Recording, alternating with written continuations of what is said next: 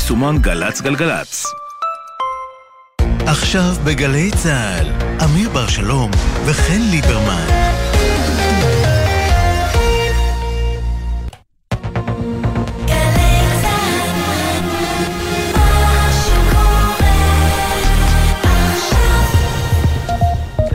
עכשיו חמש בערב בגלי צה"ל, שלום חן ליברמן. שלום אמיר בר שלום. שותפתי לקוקפיט. כן, תמיד רציתי להיות בקוקפיט. תודה. טוב, אז כך, אה, אנחנו מיד נדבר, אבל אה, קודם כל, אה, יממה? וחצי עברה מאותה תקיפה בעיראק. ראש הממשלה היוצא, יאיר לפיד, הוא, אפשר לראות בזה איזשהו רמז, עבה עדה, כל אחד יחליט כראות עיניו, בנאום שהוא נושא לפני שעה קלה, בטקס סיום קורס קצינים בבה"ד 1, הנה כך זה נשמע. אנחנו לא נהסס להפעיל כוח כדי לשמור על שלום אזרחינו, אויבינו צריכים לדעת שבכל רגע נתון אנחנו חזקים יותר, מתוחכמים יותר, קשוחים יותר מהם.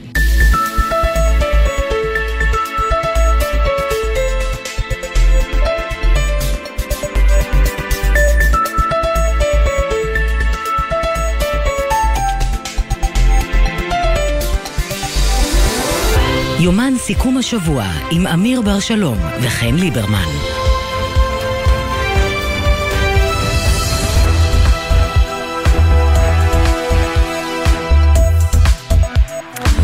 כך שמענו את לפיד באיזשהו תהליך פרידה מהתפקיד.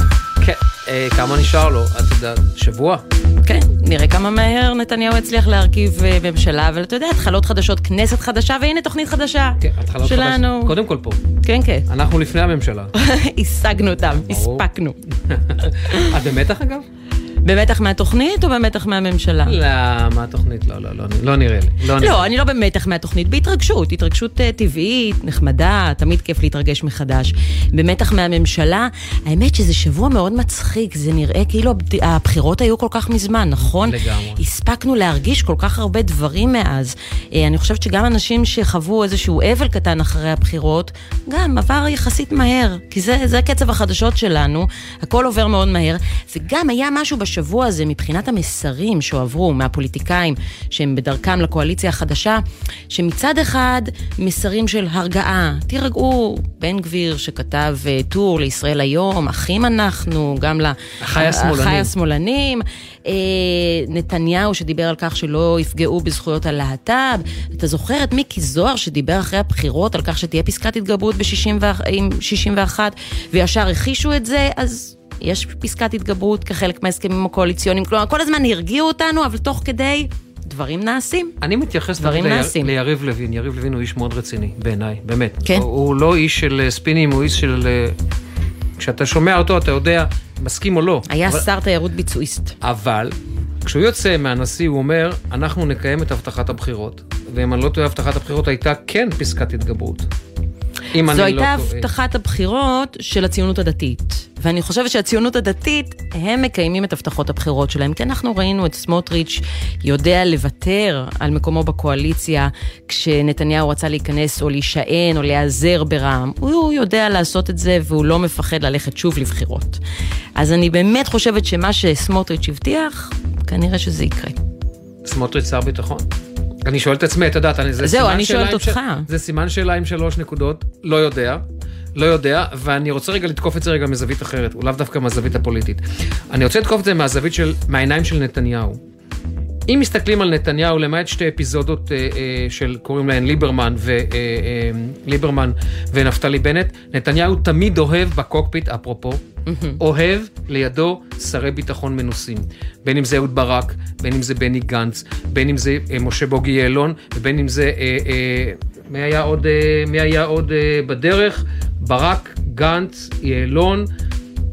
יכול להיות שברח לי. אני נורא. רוצה לעזור לך, לא, לא, אבל לא, אני- אתה אני- יכול- הפרשן. יכול להיות שברח כן. לי, יכול להיות שברח לי, אבל את, את רואה את זה שזה לאורך כל הדרך, ברגע שנתניהו אוחז בהגה, הוא אוהב שיש לידו עוד מישהו. עכשיו, יש שיגידו הציניקנים להאשים אותו, לא יודע, יכול להיות שכן, אבל זה עוד מישהו לחלוק איתו בפרספקטיבה של פרספקטיבה עמוקה. עכשיו אני שואל את עצמי את השאלה, נתניהו על ההגה, עם מי הוא נועץ כשסמוטריץ' שר ביטחון? עם גלנט, יועץ הסתרים. אולי.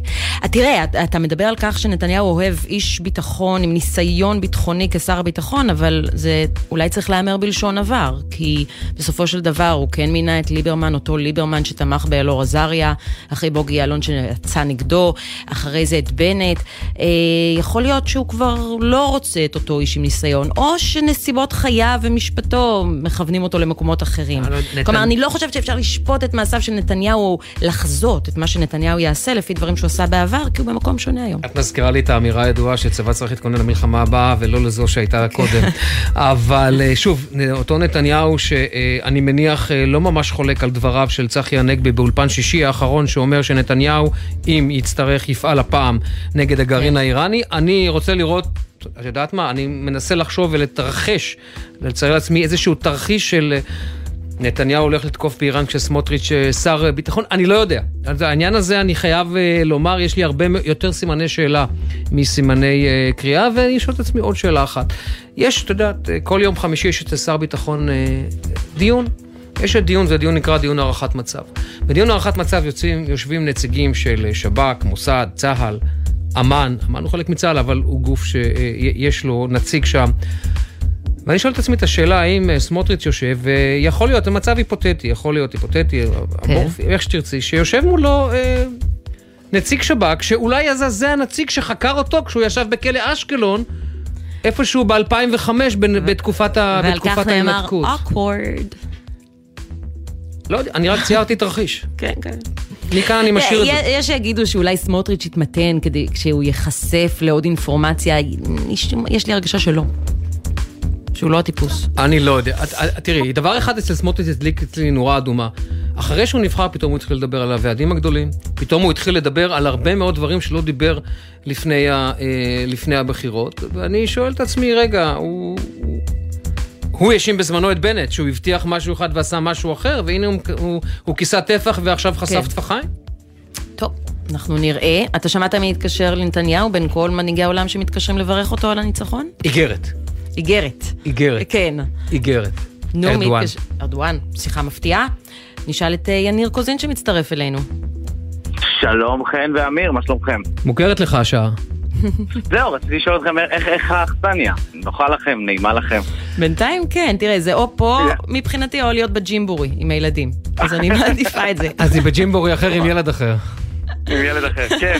טוב, אה, בכל זאת, בואו נדבר על אה, ילדים קצת יותר גדולים. אז כן, אז ציינתם נכון, אה, הנשיא ארדואן שולח איגרת ברכה, ואחר כך אולי תוכלו לדון על זה מה יותר עדיף, טלפון או איגרת, ובאיגרת הברכה הזאת נכתב כך באלה המילים, אני מברך אותך, כלומר ארדואן את נתניהו על ניצחונך בבחירות, הוא מאמין שהממשלה החדשה תמשיך את שיתוף הפעולה בין המדינות בכל התחומים, בדרך שתביא שלום ויציבות לאזורנו. כך ארדואן לנתניהו, שמי שצריך אה, מראה מקום או תזכות, אה, שניכם אני מתאר לעצמי שלא, אבל המערכת היחסים בין השניים ידעה בעיקר מורדות, אה, מאירועי המרמרה כמובן ב-2010, אחר כך ניסיונות הפיוס הכושלים, ואחר כך ניסיון הפיוס שהחזיק מעמד מעט מאוד זמן עם בין אובמה לארדואן ונתניהו, ובעיקר דם רע בין השניים האלה, אבל ארדואן נמצא במקום אחר בימים אלה, במקום של פיוס, במקום שבו הוא רוצה להביא אמ, אה, הצלחה כלכלית למדינה שלו שנמצאת במצב כלכלי קשה מאוד, והוא רוצה להמשיך את הקו הזה שהתחיל מהנשיא הרצוג, דרך הממשלה היוצאת, דרך נפתלי בנט ויאיר לפיד, גם אל נתניהו. אה, האם זה יישאר כך? בהחלט יכול להיות שכן, גם נתניהו צריך את העוגנים האלה של הדברים היותר רגועים במערכת היחסים הזאת הרגועה ביניהם, והנה לכם מערכת יחסים שחוזרת לחיים אחרי יותר מעשור של נתק. אבל לבנט ולפיד הוא לא שלח איגרת, נכון? אני לא זוכר עכשיו, את תופסת אותי במילה, אני חושב שכשהם נכנסו לתפקיד... זה גם היה מאוד מבולבל, אני הוא חושבת, לא- לכולם. לא. לא היה ניצחון או הכרעה. אני אגיד לך למה הוא לא שלח. כשבנט. נכנס לתפקיד, תראה, אני גם יכול להגיד, אבל תגיד גם אתה. לא, לא, בבקשה, יניר. תגידו לי. יניר, אתה... כן, תסבירו לי מה שנקרא. כשבנט נכנס לתפקיד, אה, אז אה, עדיין מערכת היחסים בין ישראל לטורקיה עדיין לא חזרה למסלולה. זה קרה קצת אחרי שהנשיא הרצוג אה, נבחר, כמה חודשים כן. אחר כך, ואז אה, מערכת היחסים הזאת חזרה למסלולה בצורה מאוד מאוד איטית, עדינה מאוד, ולאחר מכן באמת אנחנו רואים את הביטוי הפומבי שלה. כן, אמיר תורך. תורי? תסמן את פברואר, כן. פברואר 2022, זה השינוי שחל אצל ארדואן. פברואר 2022 פורצת המלחמה באוקראינה. אירופה למעשה מתנתקת מהגז הרוסי. ארדואן בחוכמתו כי רבה מזהה את ההזדמנות, מבין שטורקיה יכולה להפוך לצומת הגז המרכזי של אירופה, ומכאן הוא מתחיל תהליך של זחילה איטית לכיוון אה, ישראל. יש לו גם לא רוח רק גבית... ישראל, דרך אגב. נכון, יש לו רוח גם- גבית אמריקאית שמתנגדת לצינור הגז שאמור לעבור בין אה, ישראל לקפריסין וליוון. הוא מבין שהצינור הזה יכול לעבור דרכו, ולכן זו התוכנית האסטרטגית שלו, ועד שלא יהיה שינוי והנחה של צינור עצמו, אנחנו נראה את ארדואן, שבוא נגיד כך, לא מוריד כפפות כלפי ישראל, ואני מזכיר לכם, היה לנו מבצע אחרון בעזה. כל מבצע בעזה, ארדואן היה הראשון לקלל ולקלס. נכון. נכון. לא הפעם, אגב. אוקיי, יניר, תודה. כן. תודה רבה לכם, ובאמת, תהנו. אמרנו, מי ש... תודה. אה, מי שחימם את היחסים בין ארדואן לישראל היה הנשיא הרצוג, שנועץ בימים האלה עם ראשי הסיעות, אז הוא התייעץ גם עם ראשי סיעת אה, עוצמה יהודית, איתמר בן גביר, שהישר מבית הנשיא, לאן הוא נוסע? אזכרה של הרב מאיר כהנא. התמתן. אנחנו עוד מעט אה, נשמע עוד דברים גם מהנאום שהוא הולך לשאת שם. נועה ברנס, כתבתנו, מדווחת.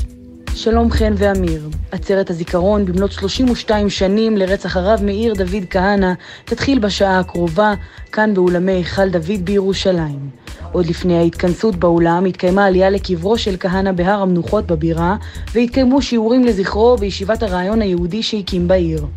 בין האורחים צפוי להגיע לכאן לאולם חבר הכנסת איתמר בן גביר ואולי השר לביטחון פנים בעתיד.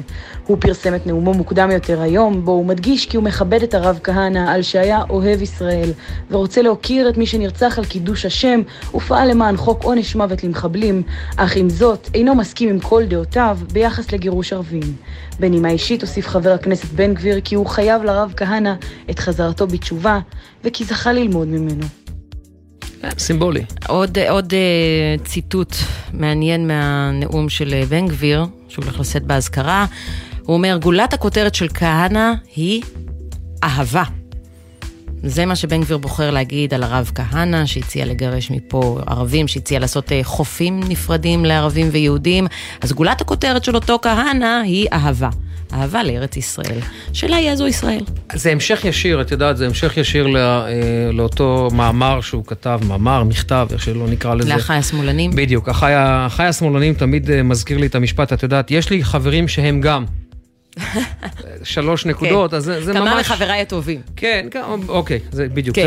זה, הבנת למה התכוונתי, למה התכוונתי בהקשר הזה. שוב, אני אה, מביט על, אה, על איתמר בן גביר ואת רואה איזשהו ניסיון, קודם כל את רואה עבודה של קמפיינרים מאחורי הקלעים, של אה, איזשהו תהליך של, אני לא רוצה לקרוא לזה התמתנות. אבל הייתי קורא לזה איזשהו תהליך של לחדד את ה... להקטין טיפה את, ה, את הפערים. ושוב, שמענו את הדברים גם של הנשיא הרצוג. עכשיו, אני- כשאני שמעתי את על הדברים... כך שמנהיגים בעולם מודאגים מבן גביר. מתי הוא אומר את זה? הוא אומר את זה לחרדים. הוא אומר את זה אחרי שהוא חוזר משארם, ועם מי הוא נועד בשארם בארבע עיניים? עם המלך, עם המלך עבדאללה, עם מלך ירדן. ואין לי ספק, אין לי ספק, אני גם בדקתי את העניין הזה, אני לא טועה, אין ספק, המלך עבדאללה שם העביר מסר דרך הנשיא הרצוג לישראל בעניין בן גביר. כי אנשים צריכים להבין, עניין הר הבית, זה, אה, אנחנו לא תופסים אותו כמו שתופסים אותו בעולם הערבי. אני קורא לזה אה, אה, מעגלי ההדף. אנחנו חושבים שקורה פה אירוע קטן, אז אוקיי, מעגלי ההדף... אבל תראה, כולנו זוכרים את שומר חומות, צריך הגפרור, זה ברור, זה ברור לנו. כן, אבל כשזה נדלק פה וזה גם לצורך העניין דועך פה, מה שאנחנו לא מבינים, שמעגלי ההדף ממשיכים להכות בעולם. הר הבית יכול להוציא עכשיו הפגנה של אלפים בג'קרטה. וזה מה שאנשים לא מבינים בהקשר הזה. עכשיו, ברגע שאנשים, ברגע שיוצאים אלפי מפגינים בג'קרטה או בכל בירה ערבית אחרת, גם את מדינות ערב הסוניות המתונות, זה דוחק לפינה.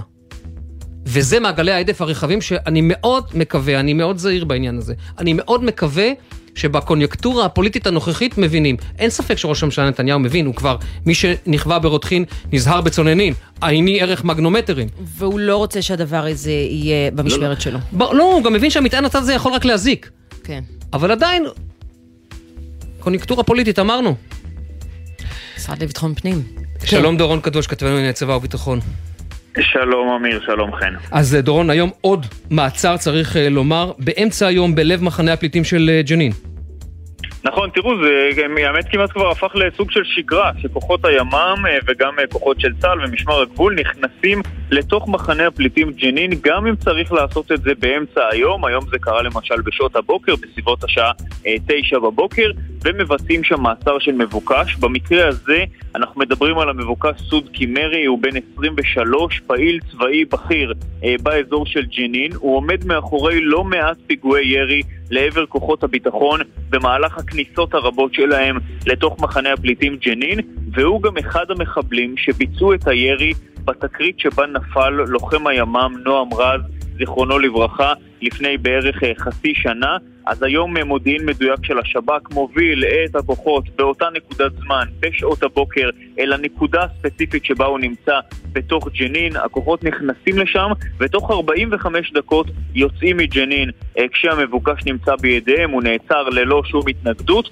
אגב, צריך להגיד שבזמן שהכוחות עושים את דרכם חזרה לבסיס עם המבוקש, מתבצע במקביל גם ניסיון פיגוע ירי אל עבר אה, מעבר ג'למה, מחסום אה, גלבוע שנמצא אה, שם בצפון השומרון, סמוך לג'נין. לא היו נפגעים באירוע הזה, אבל הקליע עבר ממש סמוך למאבטח ופגע במבנה. באחד המבנים שם במעבר ג'למה, רק במזל אותו מאבטח לא נפגע, אה, ולמעשה המעבר הזה גם נסגר הבוקר למשך כמה שעות לזמן קצר. האירוע הזה הסתיים ללא נפגעים, וכוחות הביטחון פתחו בסריקות אחר המחבלים, המחבלים הצליחו להימלט.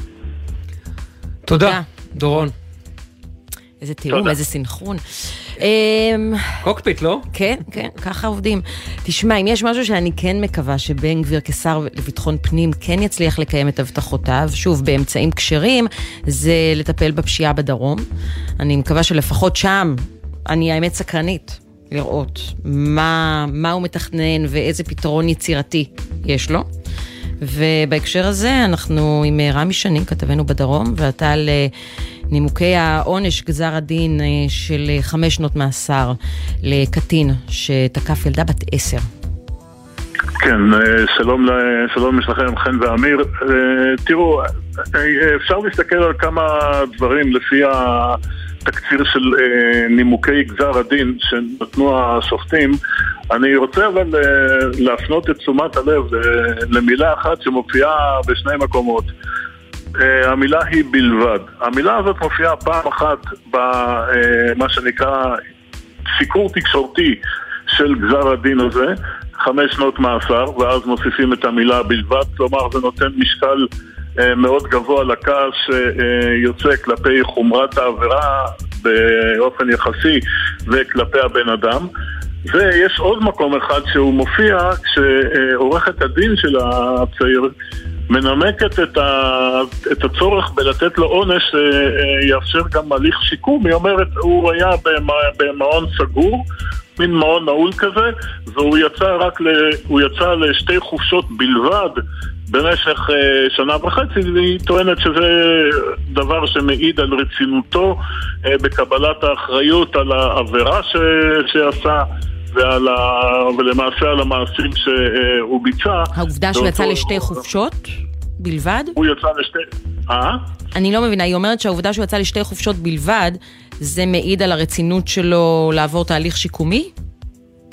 כן, כך, זו הטענה שלה, זו האמירה שלה. אבל היציאה כשהיא... לחופשה זה בכלל הייתה החלטה שלו, או שיש מי שמחליט על כמות החופשות שלו?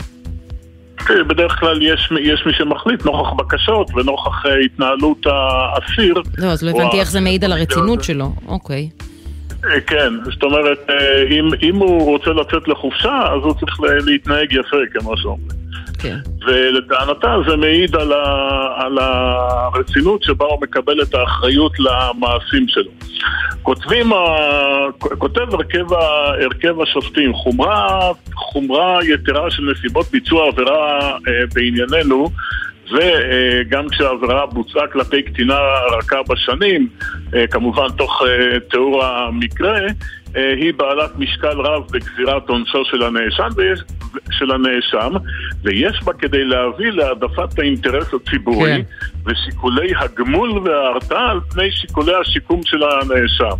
עכשיו, עוד הם כותבים, מנגד לא ניתן להתעלם משיקולי שיקומו של הנאשם כעולה מתזכיר שירות המבחן כתוצאה מהתמדתו בהליך הטיפול במשך תקופה ארוכה. עכשיו צריך לזכור פה עוד דבר, הפרקליטות ביקשה עונש של עשר שנים אה, כשיצרו את הסדר הטיעון כן. שבו, שבו הוא הורשע וכנראה שזה, הכעס יצא על תקופת השנים הקצרה שהוטלה עליו כעונש מאסר. רמי, תודה. תודה. לא מקבל את זה. תראה, זה במסגרת הסדר טיעון. לא מקבל. אתה יודע, הסדר טיעון, כן. תמיד העונש קל יותר, זה חוסך משפט, לפעמים זה אפילו, במקרה הזה זה לא, אבל לפעמים זה אפילו רצון הקורבנות להגיע להסדר בתמורה לעונש קצר יותר, והוא היה קטין. עדיין, אני יודעת שזה ממש מכווץ את הבטן לשמוע עונש כל כך קצר, כל כך אה, קטן למעשה כל כך נוראי, אבל אני חושבת שיש פה עדיין שיקולים משפטיים, ובתקשורת כשאנחנו מסקרים את זה, אנחנו לא תמיד נכנסים לדקויות. אה, ששופטים, אין מה לעשות, כן צריכים להתייחס אליהם. אני את העניין הזה מעדיף לשפוט מהבטן. כן, אבל בגלל זה יש בית משפט, בשביל שלא נשפוט מהבטן. אני חושב שהבטן שלי לא חוקה מהראש בהקשר הזה. טוב, האמת, אנחנו נהיה עוד מעט עם אה, פרופסור מרדכי קרמניצר, ועל על נושא אחר לגמרי, על פסקת ההתגברות, אבל קצת מעניין אותי לשאול אותו מה, מה דעתו על זה. אבל קודם יש לנו עדכוני תנועה, אני אתן לך את הבכורה. צריך לשים משקפיים לזה. אז ככה, חסות יש, חסות. בחסות ביטוח ישיר המציע למצטרפים עד שלושה חודשים מתנה בביטוח המקיף לרכב. ביטוח ישיר, איי-די-איי חברה לביטוח, כפוף לתקנון. בחסות עולם הקולנוע המציעה לכבוד גביע העולם המונדיאל. גריל נינג'ה אקסטרה לארג' ב-799 שקלים. איפה? עולם הקולנוע. בחסות אייס, המציע לכם לצאת לקניות באתר או בסניפי אייס, במבצעים לרגל חג הקניות הישראלי, שופינג אייל באייס.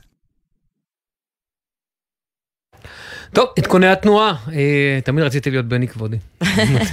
כביש ירושלים תל אביב עמוס מאוד, מארזים עד אה, מחלף הראל, בכיוון ההפוך עמוס משער הגיא עד קריית יערים. בירושלים עצמה, כביש בגין לדרום עמוס מקלנדיה עד אה, מחלף גבעת שאול. וכביש מספר 6 לצפון, עמוס ממחלף קסם עד ניצני עוז, בהמשך העומס מבאקה גת, ג'ת, ג'ת עד מנהרות נילי, כביש מספר 444 עמוס מאייל עד צור יצחק, כביש החוף לצפון עמוס ממחלף חוף השרון עד קיסריה, איילון דרום עמוס מרוקח עד לגוארדיה, איילון צפון עמוס מלגוארדיה עד מחלף גלילות מזרח.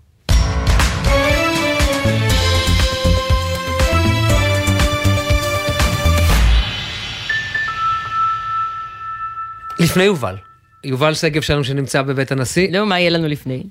את ראית שיצא עכשיו, עכשיו עכשיו, שנה, כמו שאנחנו מדברים, הודעה של משרד החוץ, יש סיכום, פיפ"א, ישראל וקטאר מודיעות טיסות ישירות מישראל לקטאר במהלך המונדיאל, ייפתח גם משרד קונסולרי ישראלי בקטאר לתת מענה לכל הישראלים שיגיעו לשם.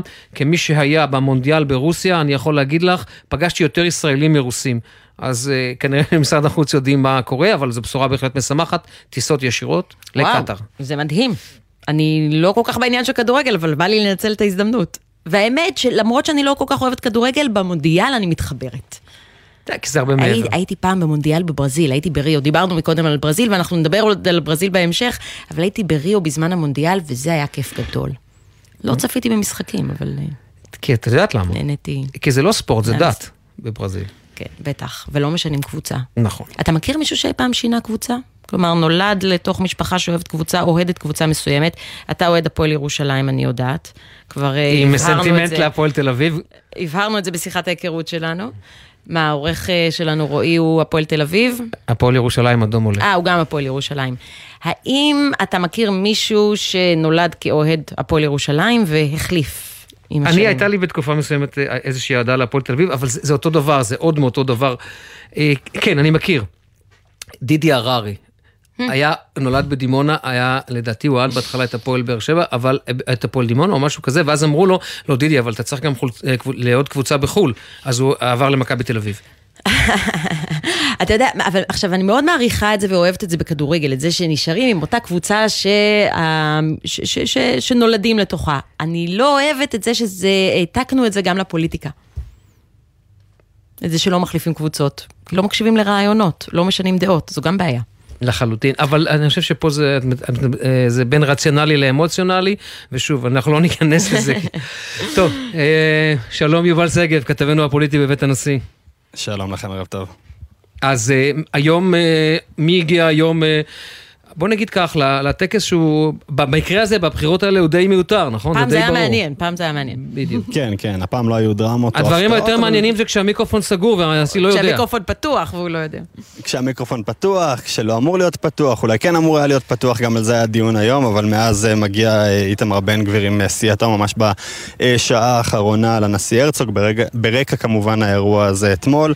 וגם כאן הם חוזרים, גם בדיון הפתוח ביניהם, על החשש גם של מדינות העולם, גם של יהודי התפוצות, מאיתמר אה, בן גביר, ששוב מבהיר כאן אה, ואומר, אני לא גזען, אני השתניתי, אני אה, לא מדבר באופן כוללני על כל הערבים וכולי. אבל בואו נסיים מהר את הפגישה, כי אני חייב לרוץ לאזכרה של הרב כהנא. בדיוק, גם שם כאמור יגיד את אותם דברים, אבל uh, הביקורת uh, בנוגע לסוגיה הזאת uh, כמובן uh, קיימת ומתבקשת. הוא אומר, אני מבחינתי לא רק לבאר ממנה שתיתי, אני הולך לאזכרות של הרב כהנא מאז גיל 16, ולכן אני מחויב גם היום. הוא מדבר, אגב, בהדגשה על הסיפור uh, uh, של uh, הכללת הערבים ושל uh, uh, הסוגיה של החופים הנפרדים, אז אותה הצעת חוק של uh, כהנא כשהוא היה בכנסת, אבל לא מתייחס לפחות בינתיים לסוגיות אחרות, עניינים הלכתיים של... שינוי קווי היסוד של המדינה בעניינים האלה, טרנספר כמובן, שאני מאמין שהוא לא תומך בו, אבל אה, אה, יש עדיין בדברים האלה הצהרה, והיו אנשים לא, הוא לא תומך בטרנספר לכל הערבים, זה העניין.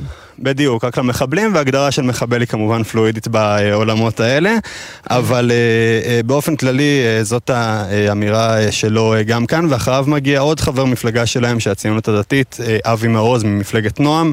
הרצו כאן, וזה הולך לאורך כל היום עם כל המפלגות שהיו כאן, שואל את הסוגיות שמדאיגות את הציבור ושמדאיגות אותו, ואת אבי מעוז הוא שואל לגבי קהילת הלהט"ב, אומר ההתבטאויות שלך בעבר בסוגיה הזאת היו בעייתיות, מעוז לא בדיוק מתנצל, רק אומר שהוא לא דיבר על אף אחד באופן אישי, אלא דיבר על אה, אה, אג'נדות. אה, רעיונות ודברים כאלה, זה לא כל כך מרצה לדעתי את הנשיא הרצוג. כלומר, תעשו את זה בב... בבית שלכם, אבל אנחנו לא צריכים לראות את זה לא ברחובות, לא בטלוויזיה. לא בטלוויזיה, לא, לא בבתי ספר וכולי, לא כן, כן, לא, לא לנרמל, זאת העמדה של אבי מעוז, אני חושב, יכול להיות שהם לא ייכנסו לקואליציה בסוף? אני לא חושב, היו, היה, היה שיח על זה, היה איזשהו דיבור על זה, הוא גם ניסה אה, אה, לתדרך, לאיים, שאם, אה, שאולי הוא יישאר בחוץ וכולי, אבל מאז נתניהו כבר פגש אותו פעמיים, שמע את הדרישות שלו וכולי, הוא אמור להיות האצבע ה-64, והוא גם הממליץ ה-64 בעצם על נתניהו, הסתיימו הפגישות עם כל אה, חברי הגוש שלו, וזה גם המספר שכמובן נתניהו אה, ייעצר עליו. מן הצד השני כמובן זה הרבה הרבה יותר מסובך, אה, אה, לפיד נשאר עם מעט מאוד ממליצים, גם הסיעה הבאה שתגיע לכאן, סיעת רע"מ, לא צפויה להמליץ על אה, לפיד לראשות הממשלה, למרות סיוע רב שהוא נתן להם בשנה האחרונה למה? וגם במהלך מערכת הבחירות. סליחה? למה בעצם? למה מנסור עבאס לא רוצה להמליץ על לפיד? כי ההסבר, ההסבר הרשמי הוא שזה מיותר ושגם ככה יש לנתניהו רוב. אה, אבל יכול להיות, יכול להיות שזה איזשהו חלק מהרעיון של מנסור עבאס להישאר איזשהו שחקן אה, עצמאי וחופשי. אם זה היה תלוי בו, אגב, הוא כן היה מוכן להיות רשת ביטחון לממשלה הזאת, לקואליציה הזאת של נתניהו, תמורת המשך הזרמת התקציבים. כרגע בליכוד דוחים את הרעיון הזה אה, מכל אה, וכול, אולי זה ישתנה אם יהיו משברים כאלה ואחרים בקואליציה הזאת למרות ההומוגניות שלה. אוקיי, okay, אז רגע לפני שאנחנו עוברים לפרופסור מרדכי קרמניצר, אני רוצה אה, להבהיר איתך, יובל, פסקת התגברות ברוב של 61 זה כבר עובדה קיימת, זה, זה קורה, למרות כל ההכחשות אה, והניסיונות התחמקות ששמענו במהלך השבוע האחרון. היו ניסיונות, היו ניסיונות של נתניהו אולי להראות שזה לא בדיוק ממנו, שזה לא בדיוק מה שהוא רוצה, או שאולי, את יודעת, יש גם אנשים שבאמת מאמינים שזה פשוט אותו נתניהו הישן, הטוב והשמרן, שלא רוצה ללכת על מהלכים שהם משני איזון באופן משמעותי בין המערכות השונות, בין מערכת המשפט לבין הכנסת, אבל כרגע אה, לא נראה שיש מי שימנע את זה בקואליציה הזאת. משמעו, משמעויות של זה כמובן אה, אה, מאוד רחבות, המשמעות היא שכל קואליציה בכל גודל, הרי המינימום לקואליציה זה 61, תוכל לשנות, לבטל החלטות של בג"ץ בנוגע לחקיקה. אבל זאת הייתה הדרישה של רוב השותפים הקואליציוניים. זה הדבר שהיה ידוע גם לאורך מערכת הבחירות. אנשים בפריימריז בליכוד נבחרו על הטיקט הזה, ולכן כנראה זה רצון הבוחר. יובל, תודה. תודה. שלום וערב טוב, פרופסור מרדכי קרמניצר, מומחה במשפט פלילי ומשפט אזרחי. חוקתי. חוקתי. סליחה. אני רוצה אה, להתחבר למשפט האחרון של יובל, הוא אמר, אה, אלה היו הבטחות הבחירות וזה רצון הבוחר. אה, לחוקק פסקת התגברות שיכולה בעצם אה, אה, לבטל פסיקות של בג"ץ, והעניין הזה של רצון הבוחר, יש באמירה הזאת איזה מסר שהרבה אנשים יכולים להתחבר אליו, כי אני חושבת שיותר ויותר אנשים, כששואלים אותם מה זה דמוקרטיה, הם יענו לך שלטון הרוב, אבל פה הטעות, לא? נכון. אני, אני גם רוצה להטיל ספק בעניין של רצון הבוחר, לפחות ככל שמדובר בליכוד. הליכוד לפי מיטב ידיעתי הלך לבחירות כדרכו בשנים האחרונות ללא מצע. ולכן מי שהצביע ליכוד לא, לא בדיוק ידע אה, למה הוא אה, מצביע מבחינה, מבחינה מהותית, מבחינת התכנים, להבדיל מהאנשים. אבל הפ- הפרופסור אה, קרמצר, הם לא הסתירו את עניין אה, פסקת ההתגברות.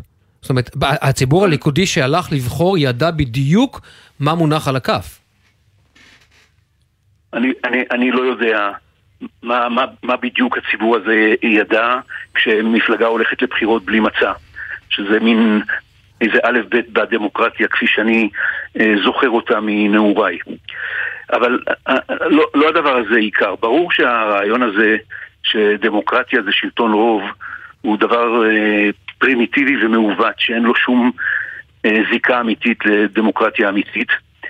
אה, הדמוקרטיה היא רצונו של העם, העם כולו, כל האזרחים והאזרחיות שהם הריבון ולא שום כנסת ואין משמעות לדמוקרטיה אם היא לא מחויבת להגנה על זכויות האדם, על זכויות המיעוט, לאיזון בין הרשויות השונות של, השל... של, של השלטון ולריסונים של הרשויות האלה ולשלטון חוק. אה, יש לנו דגם של כאילו דמוקרטיה, שעכשיו אנחנו רואים אותה באירופה, דגם של הונגריה, של אורבן, אבל אני חושב שרק אנשים מאוד אה, תמימים או טיפשים יחשבו שהמשטר שנוצר שם הוא דמוקרטיה. זה משהו אחר לגמרי. ומה שמאפיין, אני חושב, את מה שאנחנו צפויים לו עכשיו, בין השאר באמצעות פסקת התגברות, כפי שהיא מתוכננת, זה ניסיון של הקואליציה אה, להשיג שלטון בלתי מוגבל לרוב של חברי הכנסת, ל-61 המס... האלה, המיסטיים, שיוכלו לעשות מה שהם רוצים, שאיש לא יוכל להפריע להם, לעצור אותם, לבלום אותם. ברור שבשיטה הזאת, כל מי ששייך לאיזושהי קבוצת מיעוט, או מספרית או מעמדית, למשל נשים, מעמדית, להט"בים, ערבים, אופוזיציה לשלטון, ארגוני חברה אזרחית וכולי וכולי, הוא לחלוטין לא מוגן בזכויותיו. הרוב יכול להחליט לפגוע בזכויותיו, בית המשפט יבוא ויגיד הפגיעה הזאת בזכות היא בלתי מוצדקת, ואז הרוב הקואליציוני יגיד אנחנו מצפצפים. זו המשמעות של פסקת, אה, פסקת התגברות, ואסור לטעות בעניין הזה. שלטון שמגיע לשלטון בלתי מוגבל גם לא ייתן להחליף אותו. על ידי זה שהוא ישתלט על תקשורת. אתה לא חושב, אתה לא חושב, פרופסור קרמצר, שאתה אתה, אתה מתאר כאן איזשהו תרחיש שהוא תרחיש בלהות, שהלכת הלכת רחוק, אה, הלכת רחוק מדי? אני מאוד מקווה שאנחנו ניפגש בעוד כמה חודשים או שנה, ואני אגיד שהלכתי רחוק מדי. אני מאוד מקווה, אבל אני, אני חושש, כמו שאתה אמרת לי קודם, אנשים ידעו למה הם הולכים, אז אנחנו יודעים מה הקואליציה הזאת מתכננת. אנחנו קראנו את המסמך המזוויע של הציונות הדתית, חוק וצדק, שאין לו שום קשר לחוק ושום קשר לצדק. ואני משוכנע שהאנשים האלה אה, מתכוונים ברצינות לממש את האג'נדה שלהם, וגם אם הם לא יממשו את כולה, יממשו 50% ממנה, אה, תהיה לנו פה שיטת משטר לגמרי אחרת. ואני רוצה רק לגמור את הרעיון מקודם. שלטון בלתי מוגבל גם לא יאפשר להחליף אותו, בין על, על ידי השתלטות על התקשורת, בין על ידי גרימה לזה ש, ש, שקשה יהיה להחליף אותו אה, על ידי משחקים עם שיטת הבחירות. כלומר, יהיו בחירות, יהיו בחירות, אבל אתה אומר שהם יוכלו לבצר את שלטונם דרך הכוח הזה. נכון, ואם יהיו בחירות שלא יהיו נוחות להם, הם יתכחשו לתוצאות. כמו שראינו את, את טראמפ, וכמו שהתחלנו לראות בליכוד כבר בבחירות קודמות, הטלת הספק בוועדת הבחירות המרכזיות, יצירת האליבי שאם אני מפסיד, אז אני אטען שהבחירות זויפו, או לא נוהלו אה, כראוי. עובדתית, אני אבל עובדתית, נמצאת- עובדתית פרופסור קרמניצר זה לא נמצאת- קרה. נכון שהליכוד היה הרבה יותר קולני ומתערב בוועדת הבחירות, אבל אתה יודע, אתה, אתה עכשיו לצורך העניין, אתה, מה שאתה אומר, למה, אתה אומר למעשה שהליכוד הכין לעצמו אליבי אם וכאשר היה, אה, אה, תוצאות הבחירות היו אחרות? זה, זה בדיוק מה זה- שאני אומר. ככה אני מבין, ואם אני, מישהו אני חייב לחלוק עליך בעניין הזה, אדוני, אני חייב לחלוק עליך בעניין הזה. לא ראיתי, לא, אה, לא, אבל לא, לא. ראיתי בשום, בשום טיעון, בשום טיעון שהעלה אה, אה, עורך הדין בומבך, לא היה, איזה- לא היה איזשהו יכול, להיות- יכול מאוד להיות שהוא העלה, הוא, הוא תיאר מצב שהתברר כלא נכון. אני מציע להקשיב לדברים שהשמיעה מנכ"לית ועדת הבחירות לאורך כל המהלך, והיא כל הזמן אמרה, אנחנו נמצאים מול ניסיון להציל בנו דופי. זה לא אני המצאתי, אלה הדברים של המנכ"לית של ועדת הבחירות, וכבר היו דברים מה, מהסוג אני הזה גם מעולם. אוסיף שבערב הבחירות, כשהיו דיבורים על זה שבל"ד אולי תעבור את אחוז החסימה, כן, שמענו כבר דיבורים על כך שהיו זיופים, אבל בואו נדבר רגע לא על מה שהיה, אולי יהיה, אולי יאמרו, אולי... הרי בסופו של דבר פסקת ההתגברות זה דבר אמיתי.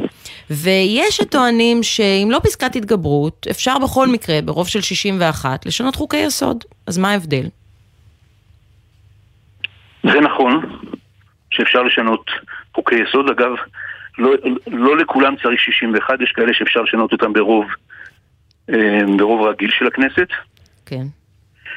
אה, אבל למה הם רוצים אה, פסקת התגברות? הם רוצים פסקת התגברות משום שהם מבינים שלשינוי חוקי היסוד יש מחיר, בייחוד מחיר בינלאומי ומחיר תדמיתי של המדינה, ולכן הם היו רוצים שברמה הנורמטיבית העליונה של חוקי היסוד, חוק יסוד כבוד האדם וחירותו, אנחנו נראה יפים, נראה כאילו שיש לנו כאן זכויות חוקתיות מוגנות, למרות שרשימת הזכויות שם בחוק הזה היא מאוד חלקית ומאוד חסרה, ומתחת לרמה הזאת ינסרו את הזכויות בפועל על, על ידי הוראת התגברות. זה פשוט נראה הרבה יותר אלגנטי, הרבה יותר יפה.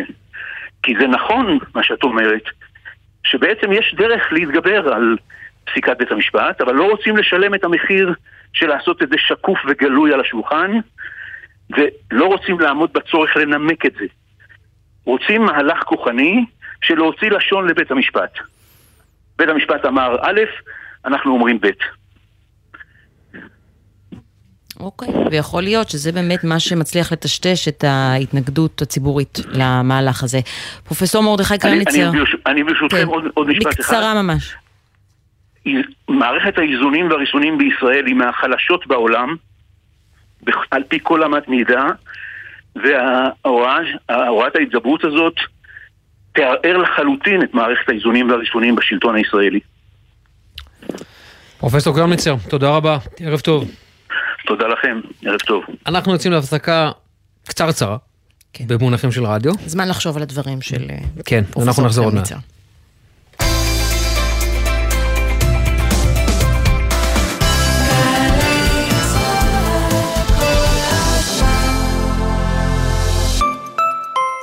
בני 65 ומעלה ואוכלוסיות בסיכון, שימו לב, החורף הזה צפויה תחלואה מעורבת של שפעת וקורונה. מחלות אלו מסוכנות בעבורכם ועלולות להביא לאשפוז ולסכן חיים. אל תחכו. גשו לקופת החולים שלכם לקבל חיסון נגד קורונה המותאם לווריאנט האומיקרון וחיסון נגד השפעת העונתית. שימו לב, בכמה מהמרפאות אפשר לקבל את שני החיסונים בביקור אחד. בני 65 ומעלה ואוכלוסיות בסיכון. קבעו תור לחיסון בקופת החולים עוד היום. לא מחכים לגל. מתחסנים ושומרים על הבריאות. מגיש משרד הבריאות. שמע, אביב, שמעתי את התוכנית היום, היה מעולה. איזה כיף, תודה. אבל את התוכנית של אתמול שמעת? שמעתי, גם זה היה נהדר. ושלשום שמעת? ולפני שבוע? ולפני שנה? לא רק יהיה בסדר, המון תוכניות מעולות. אתה יודע כמה חתימה פחמנית יש לכל תוכנית? קצת חבל לזרוק אותן אחרי שימוש אחד, לא? טוב, בטוח שעוד לא נכנסת לעוד גל"צ, ביישומון גל"צ גלגלצ, שם אפשר להאזין גם לכל תוכניות יהיה בסדר, וגם לכל התכנים של גל"צ מהיום ומפעם, מהעתיד עדיין לא, אבל עובדים על זה. גלי צה"ל גאה להציג עוד גל"צ, זירת התוכן האיכותית בישראל. חפשו את לשונית עוד גל"צ בעמוד הראשי של יישומון גל"צ גלגלצ ותוכלו ליהנות מקשת התכנים המלאה של שידורי גל"צ. חדשות, תרבות, מוסיקה, היסטוריה, תוכניות ארכיון, הופעות חיות, הסכתים ותכנים בלעדיים. היכנסו עכשיו לעוד גל"צ ביישומון גל"צ גלגלצ. עכשיו בגלי צה"ל, אמיר בר שלום וחן ליברמן. טוב, חזרנו. אנחנו uh, אומרים שלום וערב טוב לדוקטור מיכל יערי, מומחית למדינות המפרץ הערביות באוניברסיטה הפתוחה ובאוניברסיטת בן גוריון. שלום מיכל, ערב טוב. אהלן, ערב טוב. אז uh, אנחנו נדבר עכשיו על uh, משהו שככה, כל מי ש... נקרא לזה מדבר מזרח תיכונית. מהבוקר הוא רוצה לדבר על הסיפור הזה. בדיוק. כן. הבוקר הזה, שר המודיעין של איראן, פשוט מאוד, עומד ואומר לערב הסעודית, תיזהרו. אם אתם לא... איזה פחד. תיזהרו, בואו נשאל, המאזינים יבינו על מה אנחנו מדברים. הוא אומר, תיזהרו, כי אם לא תרסנו את ערוץ איראן אינטרנשיונל שמשדר מלונדון, ארמונות הזכוכית שלכם ייפגעו, נגמרה הסבלנות האיראנית. אני חושב שאני אפילו עידנתי את הדברים, נכון, דוקטור יערי? אתה יודע, זה בסגנון התחזיקו אותי שאני לא אשתולל, אבל אל תעשו בעצם שום דבר. אני אסביר לך את האירוניה שבכל הסיפור הזה. מה, מה, מה בעצם קרה כאן? מאשימים האיראנים את הסעודים בכך שהם מציתים את ההפגנות נגד המשטר שהתחילו בעצם בגלל סיפור החיג'אב, אנחנו כבר מכירים אותו, כן. אותה אישה שנהרגה, אנחנו עוד לא יודעים בוודאות למה. את יודעת מה רגע, בואי נתעדכן רגע, איפה זה עומד ההפגנות האלה עכשיו? אז, אז, הן עדיין קיימות, אבל אני רוצה רגע לקחת את זה לזירה הסעודית-איראנית. הסיפור הוא כזה, מתחיל בלגן סביב האירוע הזה של החיג'אב, שבסוף מתפרץ ומתפרס לעוד ביקורת נגד השלטון. עכשיו, אם נסתכל רגע על נקודת המבט של בית המלוכה הסעודי, לא של העם הסעודי, אלא של בית המלוכה, גם אם יש בסעודיה תמיכה בדבר הזה, ויש תמיכה של לא מעט אנשים בסעודיה אה, במאבק של אותן נשים איראניות, מבחינת בית המלוכה הסעודי זה דבר נורא. למה? כי מה קורה כאן בעצם? יש ציבור שמתקומם, שמתקומם נגד שלטון רודני, אנחנו מדברים כמובן על איראן, כן. כשהטריגר הוא זכויות נשים. אם זה יגיע גם לסעודיה, אבוי לשלטון. עכשיו, זה כבר קרה בסעודיה, רק שזה נמנע בגלל שבצדק בית המלוכה הסעודי בראשות uh, מוחמד בן סלמן מנע את זה בזה שהוא נתן לאנשים זכויות. אבל עצם העובדה שמתקומם ציבור... איזה זכויות? מה למשל, נהיגה? לנהוג. וקולנוע. כן. לא רק, הכל, הכל. את יודעת, הם קיבלו uh, שורה ארוכה מאוד של זכויות שבעבר הם רק יכלו לפנטז עליהן, החל מהסיפור של נהיגה, דרך העובדה שהן יכולות היום לבחור איפה לעבוד, ועם מי להתחתן וכן הלאה. בשורה התחתונה, לבית המלוכה הסעודי אין אינטרס שהציבור הסעודי יתמוך במאבק הזה, משום שהוא חושב שזה יגיע אליו. יחד עם זאת, ברור שבית המלוכה הסעודי מחכך ידיו בענק כשהוא רואה שהציבור שלו יוצא כנג... או תומך במאבק פנימי באיראן, כי זה מחליש כמובן את המשטר האיראני שהוא האויב שלו. אבל מיכ... אז איך הוא מכריע בין, אה, בין שני האינטרסים הסותרים האלה? אין איך להכריע. את יודעת, איראן מבקשת מסעודיה שתשלוט בתקשורת. איזה תשלוט בתקשורת? היום הרשתות החברתיות אה, מזמן אה, אה, בלתי מרוסנות, וברגע שבית המלוכה הסעודי, גם איזה אינטרס יש לבית המלוכה הסעודי לרסן את הציבור שלו, כאילו שבכלל הדבר הזה אפשרי. אה, מה שבעצם אומרים כאן האיראנים זה, אל תתערבו בעניינים שלנו, שזאת מדיניות שגם סעודיה מאוד רוצה בהקשר שלה. דרך אגב, זאת גם המדיניות של סעודיה כלפי ישראל. את לא מתערבת בעניינים שלנו כשאנחנו מתפלק לנו ואנחנו רוצחים איזה עיתונאי, ואנחנו לא מתערבים בעניינים שלך. המדיניות הזאת של לא להתערב בענייניה הריבוניים של המדינה זה משהו שכל מדינה חפצה בו, זה לא משנה אם זאת סעודיה או ישראל או איראן. והאמירה הזאת של איראן, תיזהרו, אם אתם תמשיכו ככה אנחנו נפוצץ לכם את, את הארמונות, וואלה, כבר הפצצתם להם את שדות הנפט, כבר השתלתם להם תוכנות רוגלה בתוך ארמקו, חברת הנפט הלאומית הגדולה הסעודית, למה עוד אפשר לצפות? אני לא חושבת שאיראן מחכה לאירוע כזה בשביל להפחית את הסעודים. רגע, רגע, תרשי לי רגע לאתגר את הדברים האלה, דוקטור יערי? אני רוצה לאתגר אותך. בטח, אני אוהבת שאתה עושה את זה. אוקיי. אי אפשר להתעלם מהתופעה שנקראת איראן אינטרנשיונל, שזה ערוץ שאף אחד לא יודע מי מממן אותו, השמועות מדברות על כך שמוחמד בן סלמן אישית הוא זה שעומד מאחורי הערוץ הזה, זה ערוץ שלמעשה כל הזמן, כל הזמן משדר את המהומות באיראן. לפני יומיים באיראן מכריזים עליו כארגון טרור. שני המנהלים של הערוץ בלונדון קיבלו איום על חייהם, היום הם ירדו למחתרת, נמצאים תחת האבטחה של שירותי הביטחון הבריטיים. אז רגע, אבל זה לא מסתדר, כשאתה אומר שזה מוחמד בן סלמן מממן אותו לפי השמועות, זה לא כל כך מסתדר עם העובדה שאולי בסעודיה לא רוצים יותר מדי לעודד תמיכה במחאה, אני אגיד גם יותר מזה, תראו, בסוף יש פה מלכוד, משום שלשלטון מאוד נוח שיש לו ערוץ תקשורת שפועל מטעמו, כמו שקטאר עשתה עם אל-ג'זירה.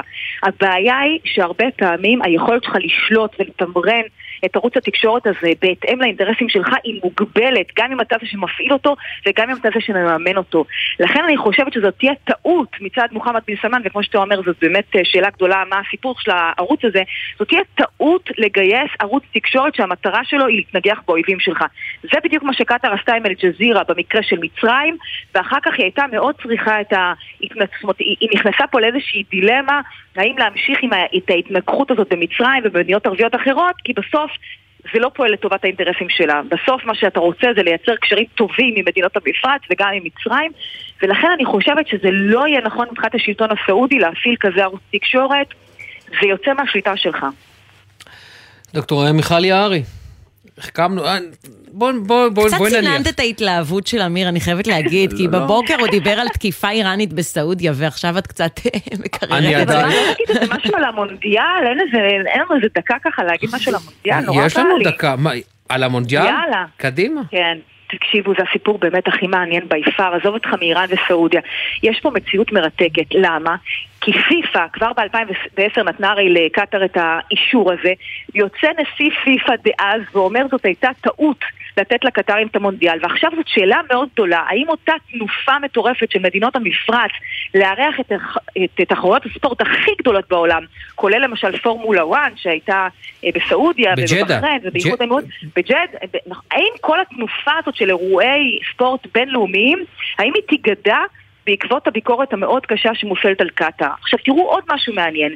מדינה חושבת שזה יתרום לתדמית שלה שהיא תארח תחרות ספורט בינלאומית, ובסוף היא חוטפת כאלה מכות שבמידה רבה מאוד יצאה שכרה בהפסדה, כי בסוף היא נחשפת לביקורת מאוד קשה. עכשיו, מי בכלל ידע מה מצב זכויות האדם בקטאר לפני המונדיאל. עכשיו כולם מדברים על זה ששבעת אלפים איש מתו בשביל שיהיה לכם נוח באיצטדיון. אז זאת שאלה מאוד מעניינת, מה יעלה בגורלן של מדינות המפרץ שהשתמשו בספורט כדי למתק את עצמן מחדש? באופן חיובי, ופתאום מסתבר להם שזאת משימה הרבה הרבה יותר קשה. מה שיקרה זה שהעולם ישכח, כמו פה... שהוא שוכח הרבה דברים הרגע, אחרים. רגע, אבל מרחפת פה שאלה מאוד גדולה, האם כל השאיפה הזאת לנתק את הספורט מהפוליטיקה, האם היא כבר לא על סף גיחוך? ואז אולי צריך להחליט אסטרטגית אם לתת למדינות מהסוג הזה לארח או לא. ואם עושים את זה, אז אני חושבת ש-50% לפחות מהמדינות הפוטנציאליות לא יכולות יותר לארח תחרויות ספורט בינלאומיות. לגמרי. אז זה גם סיפור מורכב. אוקיי, דוקטור מיכל יערי, תודה רבה. זה היה מעניין, תודה. תודה לכם, bye bye. טוב, אנחנו כבר עוברים לדבר עם אריה קינג, סגן ראש עיריית ירושלים. אני רוצה להקריא את הפוסט שלו בפייסבוק, אה, תקשיב טוב.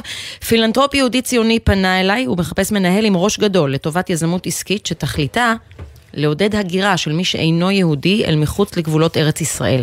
הכוונה היא לעודד את מי שאינו יהודי, לבצע רילוקיישן אל מחוץ לגבולות ארצנו. אם אתם מתאימים, צרו עימי קשר בהודעת פייסבוק פרטית או מסנג'ר. נקבע פגישה עם נציג הפילנטרופ. ערב טוב, אריה קינג, סגן ראש עיריית ירושלים. ערב טוב, חן.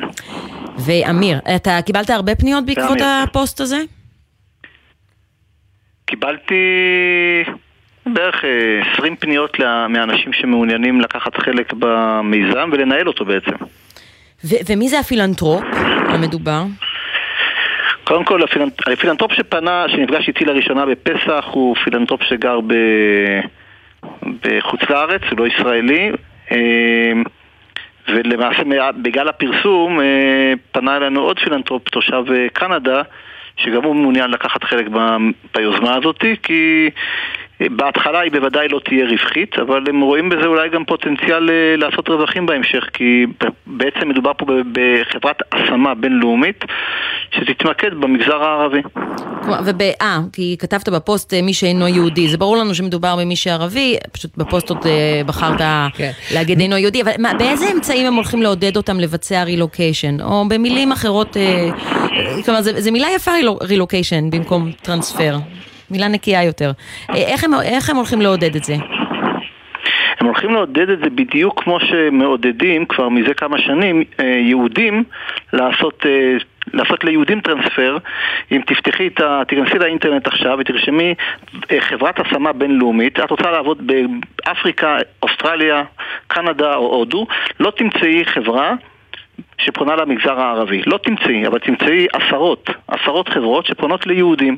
כל הרעיון הוא, כפי שיש היום למעלה ממיליון בעלי תעודת זהות, מספר זהות ישראלי שגרים בחוץ לארץ, כי הם עברו לשם כי פשוט טוב להם יותר, הם עבדו שם והתחתנו שם ופתחו עסקים אה, והשתקעו שם.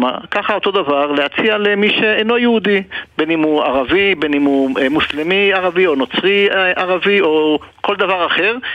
מוזמן, אתה קורא ערבית, זה פונה אליך. אתה לא מרגיש שאתה עוטף פה, אתה, לא אתה, אבל מי שעושה את זה, ואתה מהדהד את זה, בתחרה... הוא גם מחבר ומתווך. בתחרה ומלמלה, אה, פשוט מאוד, עידוד הגירה על בסיס אתני, כדי ליצור מציאות אחרת, אתנית אה, תיאולוגית בירושלים. פתרון הסכסוך.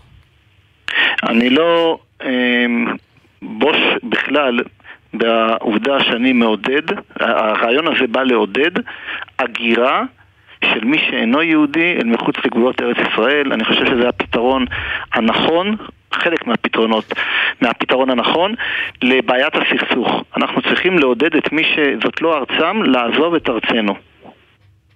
ולמה זו לא ארצם? כי זה לא ארצם, למה זה לא ארצם? כתוב, אנחנו קראנו בפרשת לך לך לפני uh, כמה ימים בלבד, uh, שזו ארצנו, וקראנו את זה, uh, אנחנו נקרא את זה גם בפרשה הקרובה, שאברהם הגיע עם יצחק בנו להר המוריה, לא שמענו על שום, לא יודע מה, אחר שהגיע לפה, ומי שמאמין בזה שזו ארצנו, אז אה, אין לו מה להתבייש בזה שהוא מעודד, הוא לא מחייב, הוא לא כופה. אז אנשים לא, שנולדו אה, פה, אנשים שמשלמים מיסים, זאת לא ארצם? בגלל שזה לא כתוב? לא, זה, הם, הם נולדו פה. ואני חושב שכמו שזו ארצם, יכול, יכולה להיות גם ארצם אה, אה, קנדה, סעודיה, מצרים או, או אה, עיראק, אבל אנחנו באים ומציעים להם, מציעים להם, בואו תקשיבו, יש לכם, יש לכם אפשרות, ל... לא אנחנו, הוא מציע להם, בואו תעבדו איפה שאתם רוצים בחוץ לארץ, אני אמצא לכם את העבודה שמתאימה לכם, ותעברו לשם, אם יהיה טוב לכם, תישארו שם, לא יהיה טוב, תחזרו, בדיוק כמו למעלה ממיליון ישראלים שזה מה שקרה להם. אריה, מי בחר את התמונה בפוסט? ואני, מי שלא ראה אה, יכול לראות את זה. אה, מדובר באיור של אליס איילנד, שרואים את אותם אה, עולים. רואים את פסל אה, החירות. כן, פסל החירות, כפי שהוא נראה מאליס איילנד, אותה תחנת קליטה לעולים חדשים לארצות הברית. אני בחרתי בזה. יש לזה משמעות? כן, ארה"ב ואליס איילנד ופסל החירות זה סמל של סוג של אנשים אה, שחיפשו את החירות ואת ארץ האפשרויות הבלתי מוגבלות, ארה"ב ואני מאמין שיש הרבה בקרב אה, הערבים שגרים במדינת ישראל אה, שישמחו להרגיש שהם הגיעו למדינה שבה הם מרגישים יותר חופשיים, מהי- מקום ש, שיש להם יותר אה, אולי, או ירגישו לפחות, יותר אה, פוטנציאל. מה יקרה אבל אה, אם יהודים יענו ל, ל, לצורך העניין לזה, להצעה הזו? תשמע, ערבי שפונה, אם לא, אם לא, לא, יהודי שאלת- יפנה- שאלתי אם יהודי אם. יהודי, כן. אם יהודי יפנה, אז זה יהודי, יהודי מאוד uh, מוזר, כי זה, הפנייה היא תהיה בערבית, באתרים בערבית, וזה גם יהיה יתורגת לאנשים דוברי ערבית, בוגרי בר אילן או אוניברסיטת תל אביב או חיפה, שבוגרי תואר במחשבים או בהנדסת בניין, שהם דוברי ערבית. אז אם הוא יהודי כזה, אז כנראה יהיו גם כמה, אבל נראה לי, קשה לי להאמין שזה מה שיקרה. אריה, אתה בעצם אומר ש... שזו לא ארצם של הערבים, ובגלל זה זה לגיטימי אה, להשקיע כספים בלעודד הגירה של מי שאינו יהודי. זה, זה בעצם מה שאתה אומר, שזו לא הארץ שלהם, נכון? נכון. אז מה תגיד לאנשים שעדיין חושבים שישראל היא מדינה יהודית דמוקרטית? אתה בעצם מתנגד לצביון היהודי הדמוקרטי שלנו, אם אתה אומר שמי שאינו יהודי אינו אזרח פה, שזו לא המדינה שלו. אלא אם כן הוא רוצה להפוך את זה ל... להפוך את זה... כן, כן, כן, אז אני לא שמעתי, ואני מוכן להקשיב עוד פעם להקלטה, אני לא אמרתי שזאת, מדינה לא דמוקרטית, אני לא, ברור שלא אמרת, אני אומרת לך מה משתמע מהדברים שלך. אה, מה שמשתמע מדבריי, ברור שאתה לא תגיד את זה, כמו שאתה קורא לטרנספר רילוקיישן, אתה כל הזמן מנסה לא, לא, לא, להמתיק שמשתמע- ולכבס רעיונות מזעזעים. כן, והרעיון המזעזע הזה, זה הרעיון שהגה ברל כצנלסון ובן גוריון, וזה כתוב במגילת העצמאות. לא כתוב במגילת העצמאות מדינה דמוקרטית, כתוב מדינה יהודית. אם לא מתאים לך, אז כנראה... לא, לא, במדינה לא, לא, נכונה. כתוב, זה יהודית לא כתוב. ודמוקרטית. אין- יהודית לא כתוב. ודמוקרטית. לא כתוב, אל תמציא את המגילה, אמיר, לא כתוב מילה דמוקרטית במגילת העצמאות, אפילו לא בסדר, רמז. אז בעצם מה שאתה אומר, שאתה לא רוצה שזאת תהיה מדינה... יהודית, אז אתה אומר, זו לא צריכה להיות מדינה דמוקרטית. שנייה, אני אומר מדינה יהודית, כמו שכתוב במגילת העצמאות, מדינה יהודית שבה למיעוט יש זכויות פה. אנחנו נשמור על הזכויות של, של המיעוט פה. אבל זה לא מדינה, לא כתוב דמוקרטיה שם. לא כתוב. תפסיקו ל... לא, בסדר, אין שום... זה לא כתוב, אתה צודק, זה לא כתוב במגילה, אבל מה שאתה אומר- לי זה שאתה לא רוצה שהמדינה הזאת תהיה דמוקרטית? אני רוצ... יותר חשוב לי שתהיה מדינה יהודית מאשר שתהיה דמוקרטית.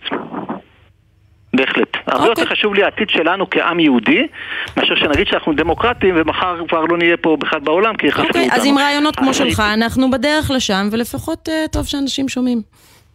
בהחלט. שזה הכיוון. תודה רבה, סגן. ראש עיריית ירושלים. אריה בשמחה, ערב. טוב ושבת שלום. ערב טוב.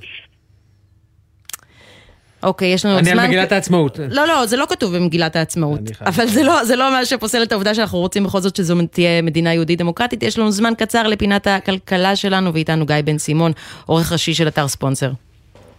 היי, שלום, ערב טוב. אתה מחייך? אז, אז כן, אז אני באתי לספר לכם קצת חדשות טובות, וכל השבועות, חודשים האחרונים בכלל. הפעם מכיוון ארה"ב, נתוני האינפלציה בארה"ב אה, מצביעים על האטה בקצב האינפלציה, אז אמנם אה, רמת המחירים עדיין עלתה, אבל בקצב אה, יותר איטי ממה שחשבו. עכשיו, זה זורע אופטימיות בשווקים, המדדים בניו יורק מזנקים בכמעט 6%, זאת עלייה שלא ראינו מאז הימים של אחרי הקורונה, שהבנק האמריקאי התערב בשווקים ועצר את הנפילות, ובגדול זה מפזר אופטימיות שקצב העלאות הריבית מכאן והלאה יהיה פחות אגרסיבי מכפי שראינו עד עכשיו, וזה כמובן גם משליך על המשק הישראלי, ויכול להיות שנראה גם פה האטה בקצב העלאות הריבית, אה, מחירי הסחורות ירדו, חששות, חששות ממיתון עלו, אז יכול להיות שקצב עליית המחירים מתמתן לא רק בארצות הברית אלא גם בישראל, וזה... בשורה מאוד מאוד משמחת כי כולם חששו שהאינפלציה תצא משליטה ואנחנו נחזור לשידור חוזר ממה שראינו בסוף המאה שעברה בשנות ה-70 אבל אנחנו ממש לא שם והנתונים היום יכולים, אם אנחנו רוצים לשאוב אופטימיות, אולי לסמן את נקודת המפנה ואולי לומר שהשיא עוד מאחורינו. אולי אם זה היה אבל- מתפרסם שלשום, הנתונים של הדמוקרטים בבחירות האמצע היו יותר טובים. או, יפה, יפה, בדיוק. האמת שזה די מפתיע שהדמוקרטים אה, הצליחו לצלוח את ה... את הבחירות אמצע עוד לפני הפרסום של נתונים, אה, בואי נראה מה, מה יקרה מכאן, כי בינתיים, אה, כפי שזה נראה כרגע, ביידן לא היה צריך את הנתונים האלה, אבל עכשיו זה בהחלט אה, מספק לו רוח אה, גבית. עדיין מחירי הנפט גבוהים, עדיין האינפלציה היא די גבוהה, זה קצב של אה, 7 אחוזים, אה, קרוב ל-8 אחוזים בשנה, זה, זה די מבהיל, אבל הכיוון הוא כרגע של האטה, וזה מה שמספק לנו חדשות טובות וגם לשווקים כמובן. גיא בן סימון. אחלה תודה בשורות. רבה. עורך אתר תודה אה, לך. ספונסר, תודה, ערב טוב. נתניהו עוד לא, לא הקים ממשלה וכבר דברים משתפרים וכבר uh, מטפלים ביוקר המחיה, אתה רואה? טוב, אנחנו מגיעים לסיומה של השעה הראשונה שלנו. ביחד, אי פעם, אז uh, עברנו את זה בהצלחה, ואנחנו ממשיכים לא לשעה נספר השנייה. למאזינים איך- למה דימינו את המצב הזה. כבר. חוזרים.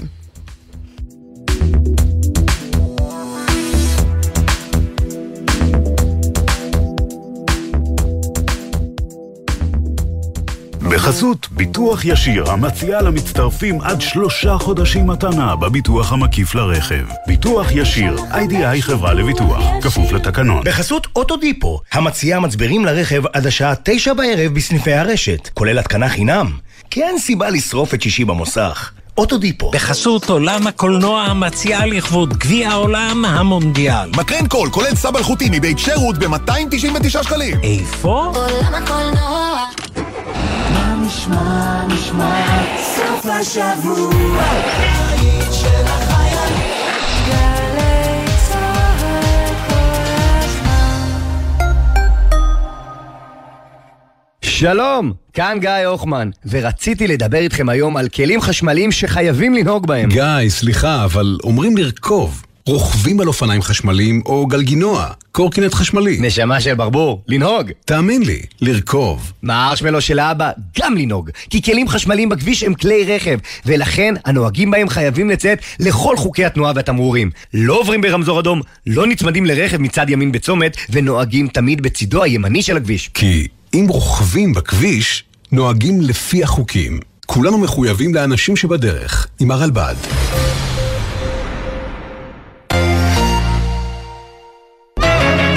כל שבת ב-10 בבוקר, יורם סוויסה לוקח אתכם למסע מוזיקלי. והשבוע, מסע עם מרק אליהו. אתה לא מסתיר את זה שאתה ישראלי בהופעות. ממש לא, ההפך, תמיד בתור ילד הבטחתי את זה לעצמי, שעם זה אני אייצג את ישראל, וכל הזדמנות שיש, אני רץ אליה ואני גאה לעשות את זה. מסע עם יורם סוויסה, שבת 10 בבוקר, ובכל זמן שתרצו, באתר וביישומון גלי צה"ל. מיד אחרי החדשות, אמיר בר שלום וחן ליברמן.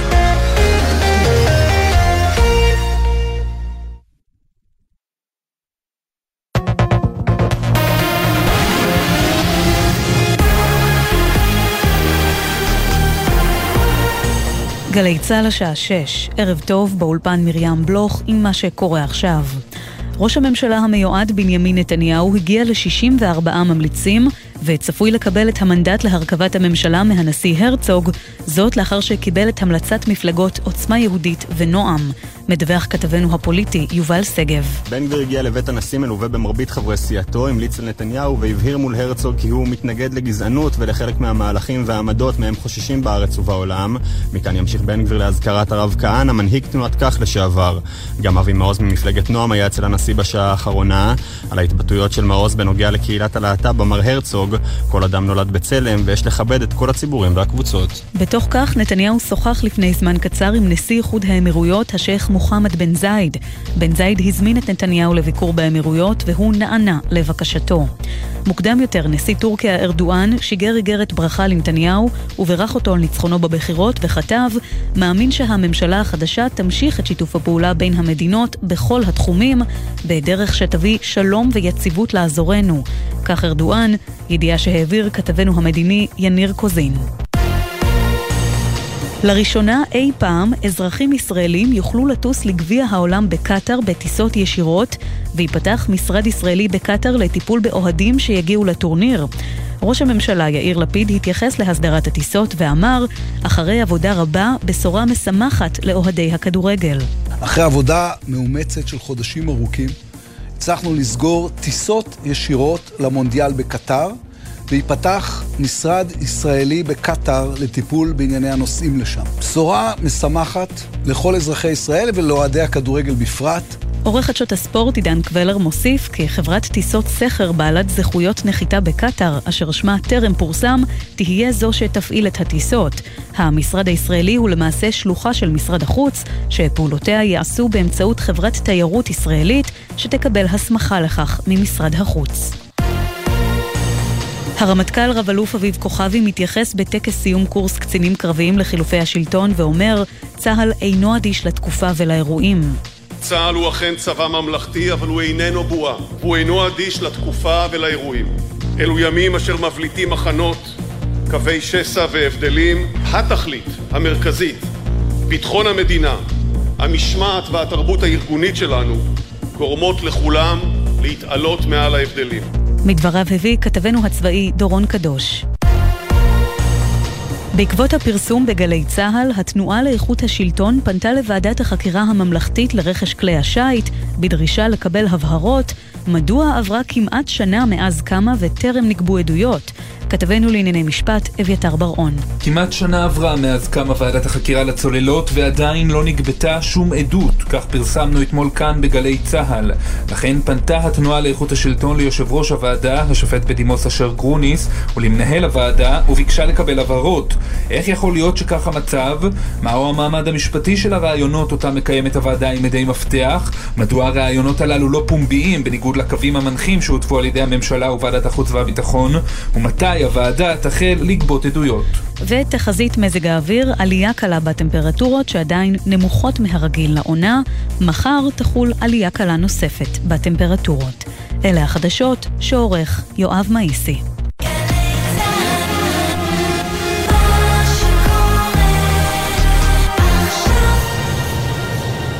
בחסות רשת ביתילי, המציעה 40 עד 80 אחוזי הנחה לרגל shopping IL. מי אמר קניות לבית ולא קיבל? באתר ובסניפי ביתילי, כפוף לתקנון. בחסות מחסני חשמל, המציעה מבצעים על מגוון מותגי הטלוויזיה לרגל גביע העולם, המונדיאל. גביע העולם, מונדיאל, ברשת מחסני חשמל. בחסות אייס, המציע לכם לצאת לקניות באתר או בסניפי אייס, במבצעים לרגל חג הקניות הישראלי, shopping IL באייס.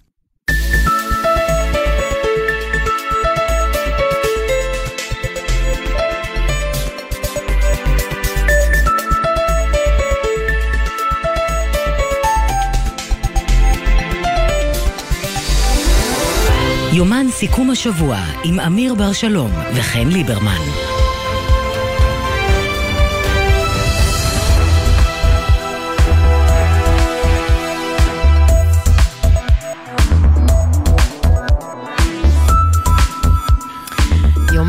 סיכום שבוע, אני אוהבת את זה. אמיר בר שלום, שוב שלום. שוב שלום. משגעים אותך עם השם, אמיר בר שלום, אמיר בר שלום, זה... לא. אני לא לא. הראשונה בטח. לא, לא, לא, אומרת לא. שלום, אמיר בר שלום. לא, אבל... אה, ומתעכבת על השלום הזה. לא, לא, לא. ממש לא. הרבה קיצרו את זה. לי יש קיצורים, הבנות שלי יש להם קיצורים. ברשה. ברשה, ברשה. אני אוהבת את הסיכום שבוע הזה, זה נחמד לסכם שבוע, לחשוב על שישי, שבת. לא תמיד סופ"שים זה הזמן הכי רגוע בשבוע, אני- בטח כשיש אני ילדים אוהב את ימי קטנים. חמישי, חן, את יודעת? יש בזה משהו...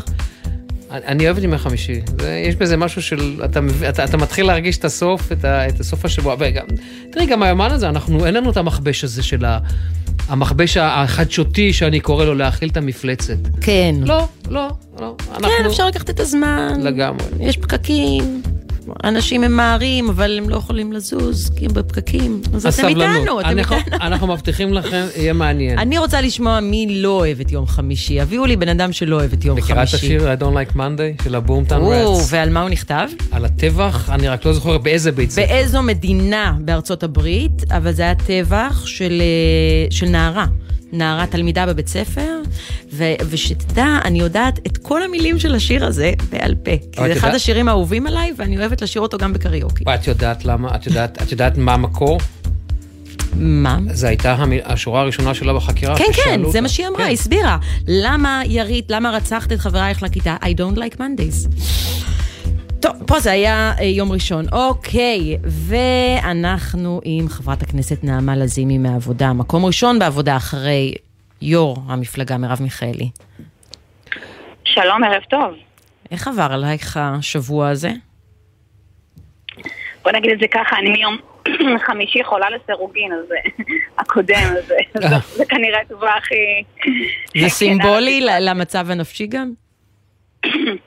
לגמרי בהלימה, ואני עדיין, כמו שאת שומעת, מחלימה עוד מהגרון, ובסדר, אנחנו אה, נקום מזה ו- ונדע אה, לבנות מחדש. האם, האם תקומו אה, מזה? ו- אני מאמינה אה, שכן, ואני גם חושבת שצריך להסתכל קדימה ברגע שיש כזו קואליציה אה, שבעיניי אה, מסכנת את היסודות שלנו, של הדמוקרטיה, של המדינה.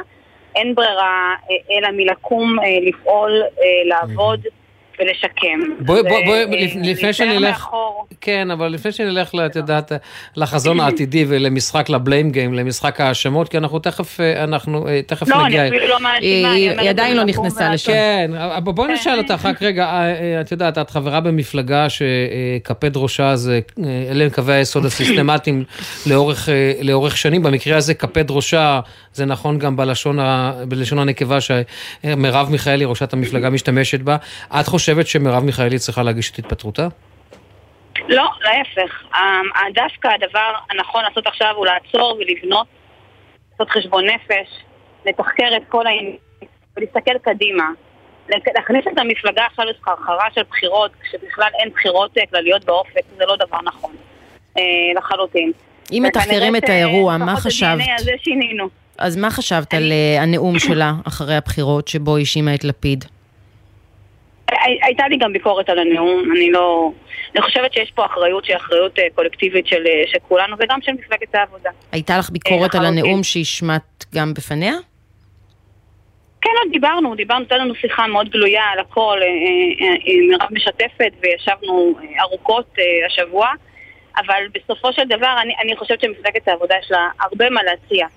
היא המפלגה שהניחה תשתית רווחה למדינה הזו.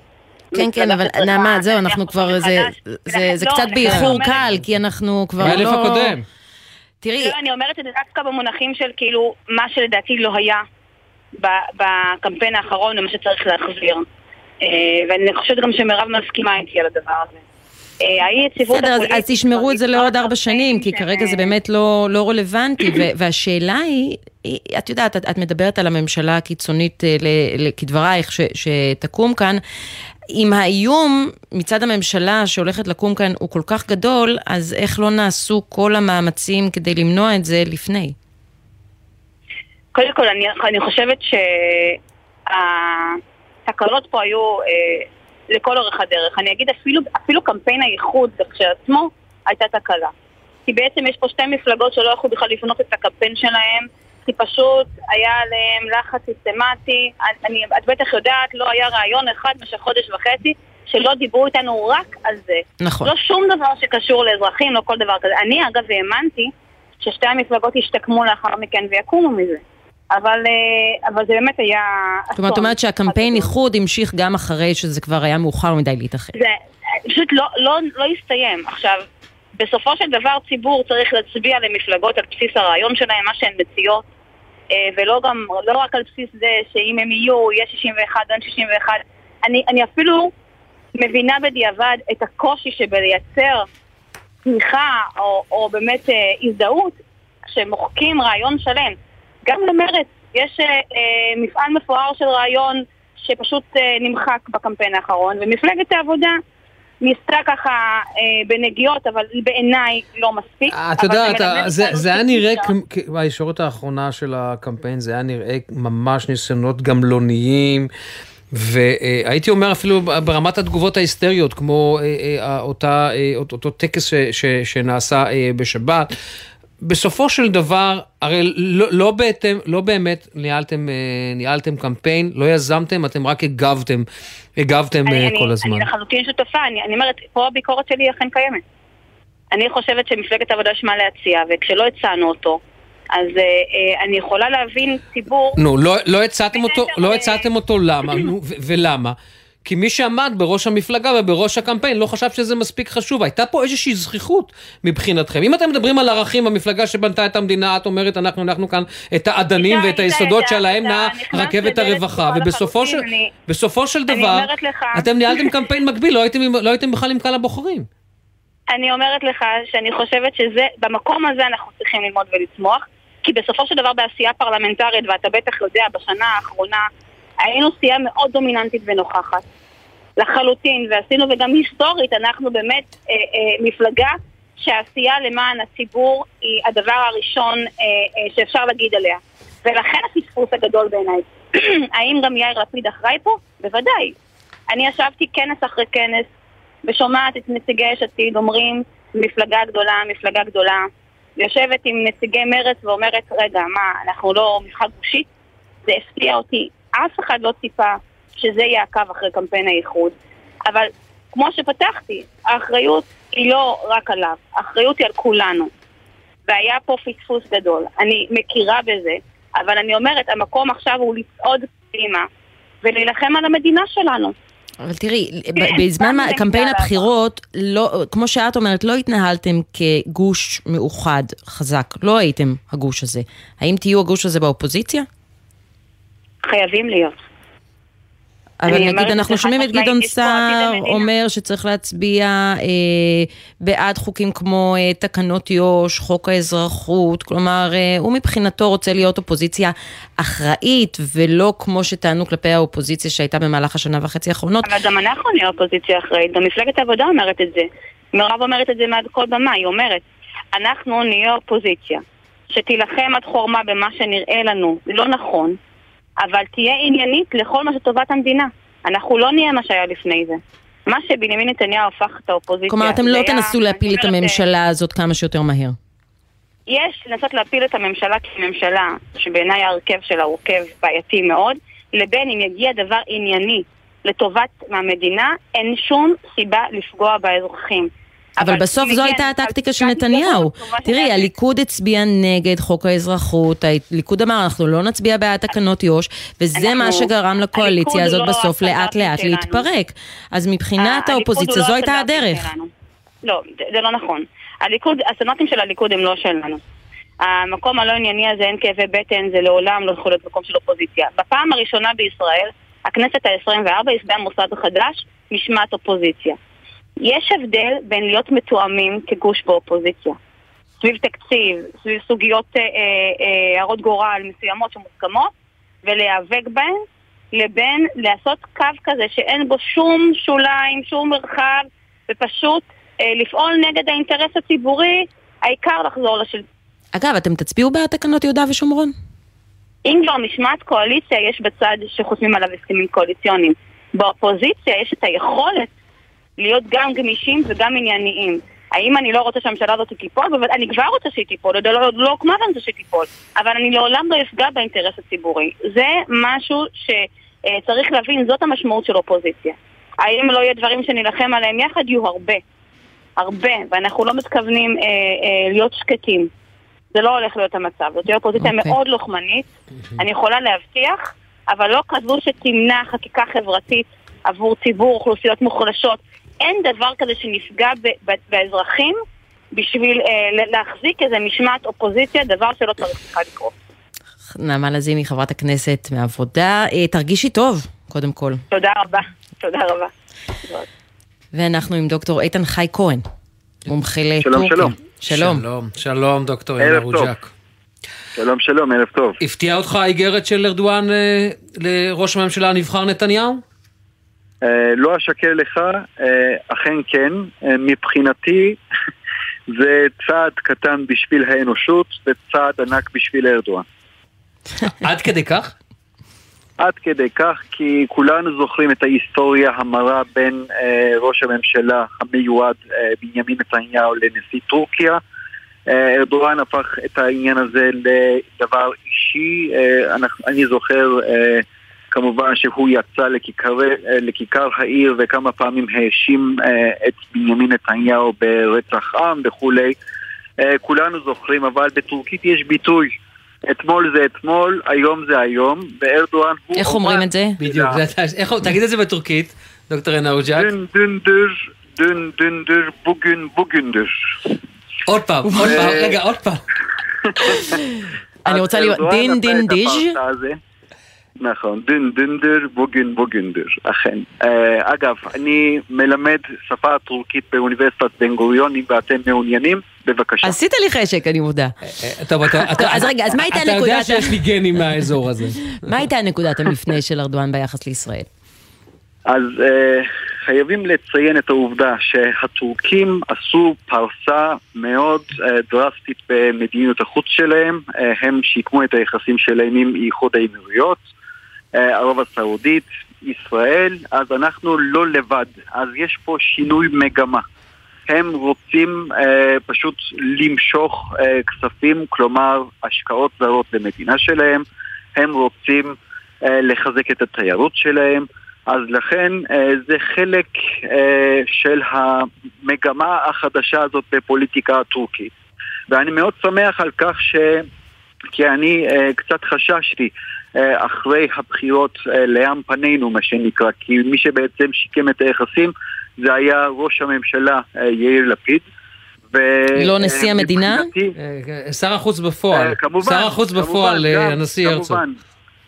נכון, אתם צודקים, זו טעות שלי. כמובן, קודם כל הנשיא הרצוג, ולאחר מכן, קודם כל כשר החוץ יאיר לפיד, ולאחר מכן ראש הממשלה לפיד, אבל גם חייבים לקחת בחשבון, אה, תתקנו אותי אם אני טועה, אני חושב שאם וכאשר ראש הממשלה לפיד לא היה נותן, לא היה נותן אור ירוק, אני חושב שנשיא המדינה לא יכול היה לעשות מהלך כזה.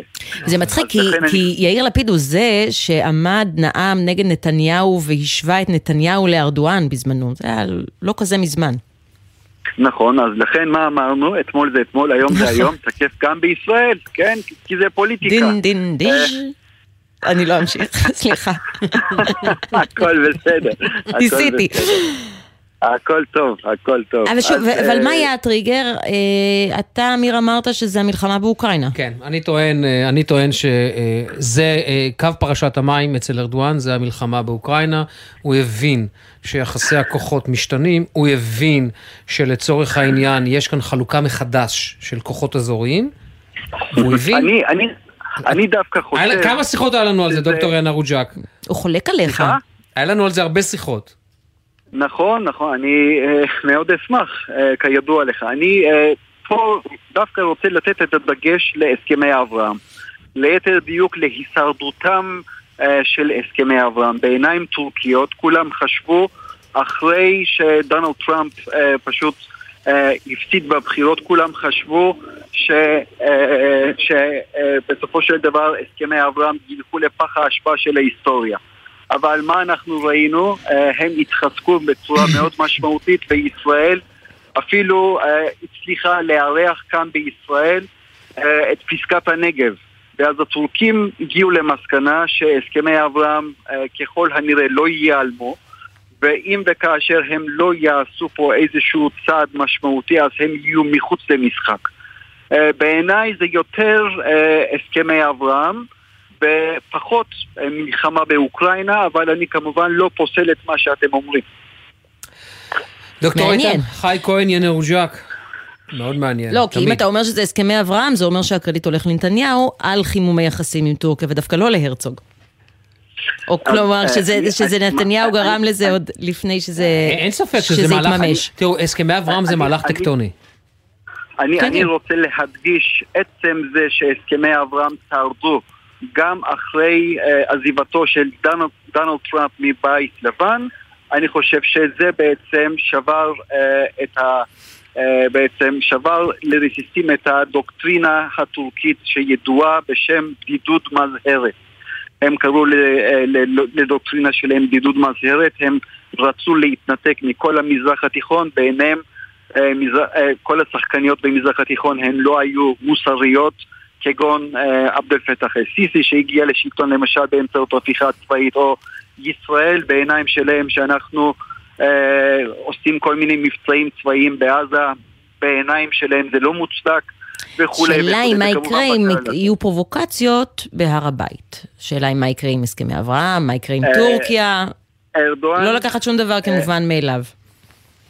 אני יודע היטב שהטורקים אה, לא כל כך רואים ב, ב, בהר? ב, בחיוב מה שנקרא אה, לגבי, אני מדבר כרגע לגבי השר הביטחון הפנים המיועד אה, לגבי חבר הכנסת איתמר בן גביר אז הם, יש להם דעות קדומות לגביו ונכון שהנשיא הרצוג רק לפני יומיים אם אני לא טועה אמר שבעולם חרדים אתמול, ממנו אז כן. הטורקים אז, אז, אז הטורקים הם נמצאים בראש הרשימה.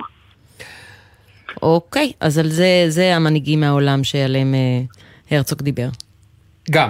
תודה רבה. המסר מעבדאללה. דוקטור איתן חי כהן. תודה, דוקטור יאנה רוג'אק.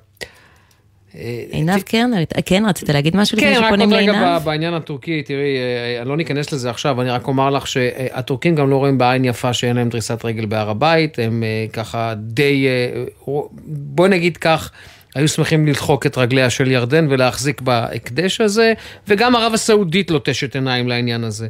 יש פה משחק של שלוש מדינות. מעניין. עינב קרנר, שלום, כתבתנו לענייני שלום צרכנות. לכם, ערב, ערב טוב. ואיתנו גם אביעד פרידמן, מנכ"ל משרד השיכון. שלום, ערב טוב. עינב, אנחנו נתחיל איתך, את מעדכנת אותנו על נתונים חדשים על שוק הנדל"ן, חיוביים, שליליים. כן, אנחנו קראנו אותם ולא הצלחנו לקבוע לאיזה כיוון זה הולך. אמיר תלוי- מגלה. זהו, תלוי מאיזה זווית מסתכלים. אם רוצים לראות את הצינון בשוק הדירות ושעליית הריבית במשק אה, הועילה לצנן את השוק, אז באמת רואים אה, ירידה במספר הדירות ברבעון השני של 2022 של השנה. כאמור, בשוק החופשי נרכשו קצת יותר מ-27 אלף דירות, זו ירידה מאוד חדה. של 19% בהשוואה לרבעון אה, המקביל אש- אשתקד וגם הרמה הנמוכה ביותר בעסקאות בכלל מאז הרבעון השלישי אה, של 2020. אם אנחנו לוקחים בחשבון גם את המכירות במסגרת מחיר למשתכן, אז המספר הוא גבוה יותר, אנחנו מדברים על כמעט 30 אלף אה, עסקאות, כאשר גם כאן יש ירידה של 20 אחוז לעומת הרבעון המקביל אשתקד. אה, אפשר לראות שהאזורים שהובילו בעיקר את הירידות במספר העסקאות, אה, בעיקר בשוק החופשי, היו אזורי אה, תל אביב וחדרה. ועוד נתון מעניין שעולה מאותה סקירה של אגף הכלכלנית הראשית באוצר, זה המחיר הממוצע של דירה שנרכשה במרכז הארץ עומד על 2 מיליון ו-600 אלף שקלים. זו עלייה בעצם של 7 אחוזי- אחוזים לעומת הרבעון השני אשתקד, ובפריפריה אנחנו רואים אה, אה, מחיר דירה ממוצע של מיליון וארבע מאות אלף שקלים, גם פה אנחנו רואים אה, אה, עלייה של 6 אה, אחוזים, וצריך לומר אה, עוד דבר אחרון אה, לסיום, שנרשמה ירידה גם בהיקף הדירות, מי שקנה דירה אה, ראשונה, אנחנו רואים פה ירידה של 9 אחוזים, ואת זה בהחלט אפשר אה, לייחס לעליית הריבית במשק, שכאמור יקרה בין היתר גם את המשכנתאות, ובעיקר מי שקונה רוכש דירה ראשונה זה בדרך כלל הזוגות הצעירים שכרגע חוששים ומחכים לראות מה יקרה, אבל כן אפשר ככה לתת משהו כן. אופטימי לסיום ברשותכם, שנתוני האינפלציה בארצות הברית פורסמו היום, יש ירידה שזה ירד מתחת ל-8% כבר על 7% ו-7 עשיריות, ויכול להיות מאוד שאם הפט שם יחליט למתן את עליית הריבית, אז יכול להיות שזה גם מתגלגל אלינו לארץ, אבל כאמור נעקוב אחר הנתונים האלה. תודה עינב. ואנחנו, לכם. אה, אביעד פרידמן, מנכ"ל משרד השיכון, שמעת את כל הנתונים האלה ותעשה לנו בבקשה סדר אם אתה יכול לעשות בשורה תחתונה. הריבית עולה, פוח, יש פחות אה, אה, עסקאות, פחות התחלות בנייה, אני מבולבל כבר. כל מה שאני לא רואה זה מוביל לעליית מחירים. כלומר, ביקשנו מעינב שתעשה לנו סדר, היא עשתה סדר, אבל אנחנו עדיין לא... לא הבנתי. אני. אוקיי, אני, אני רוצה לתת לכם עוד נתון שעינה לא נתנה, ובעיניי הוא נתון אופטימי, שלמעלה ממחצית הדירות שנמכרו, נמכרו במה שאנשים אוהבים לכנות פריפריה, אה, קרי מחוץ לגבולות חדרה-גדרה, אני כבר לא משתמש בביטוי הזה. אנחנו מדינת ישראל היום עם גבולות של אשקלון ונהריה ודימונה קצרין. יותר ויותר תושבים קונים אה, במרחבים של מדינת ישראל, ובעיניי זה חדשות טובות.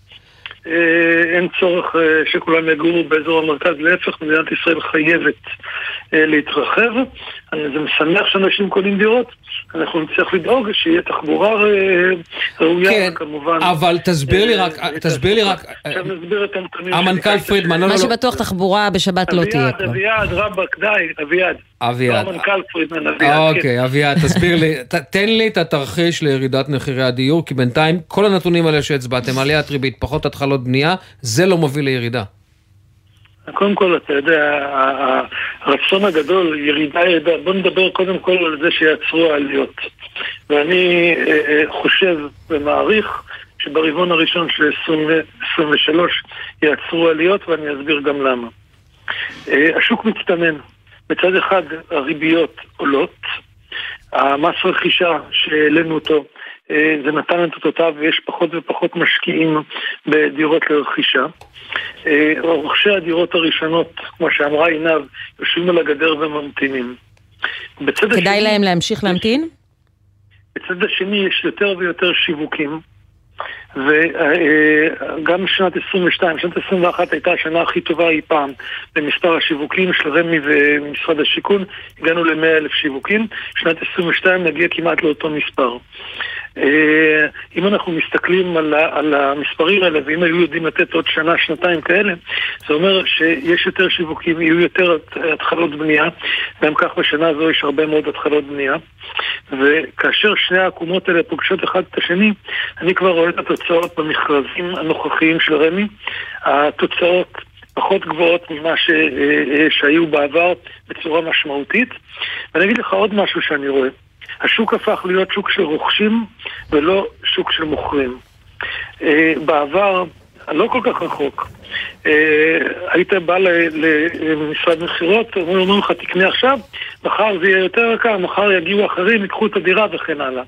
היום, שאני מתקשר, ואני כל הזמן מתקשר כלקוח סמוי, אני כל הזמן בודק את זה, למשרדים של אה, משרדי מכירות, הם מתחילים לומר, תקשיב, אפשר גם את זה ואפשר גם את זה.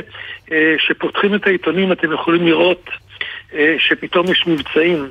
אף אחד לא רוצה להוריד את המחיר, כי להוריד את המחיר יש לזה משמעות. אז מה שעושים, נותנים לך 12 חודשים משכנתה על חשבון הבית במודעה אחת, 24 במקום אחר, מטבח במקום שלישי, אי הצמדה של אפילו של החלק שנשאר שאפשר להצמיד אותו בתשומות הבנייה. לכן אני אומר למי ש... לרוכשים ש... אה, שמאזינים... למה בעצם הם לא מורידים? למה בעצם הם לא מורידים? לא... להוריד יש לזה משמעות גם מבחינת העתיד וגם מבחינת האמירה לבנק. אם הבטחת לבנק שתמכור דירה במחיר מסוים ואחר כך מכרת אותו במחיר פחות גבוה, יבוא הבנק ויגיד, אולי לא תעמוד בהתחייבויות שלך. וגם יהיה לך יותר קשה מהלקוח הבא.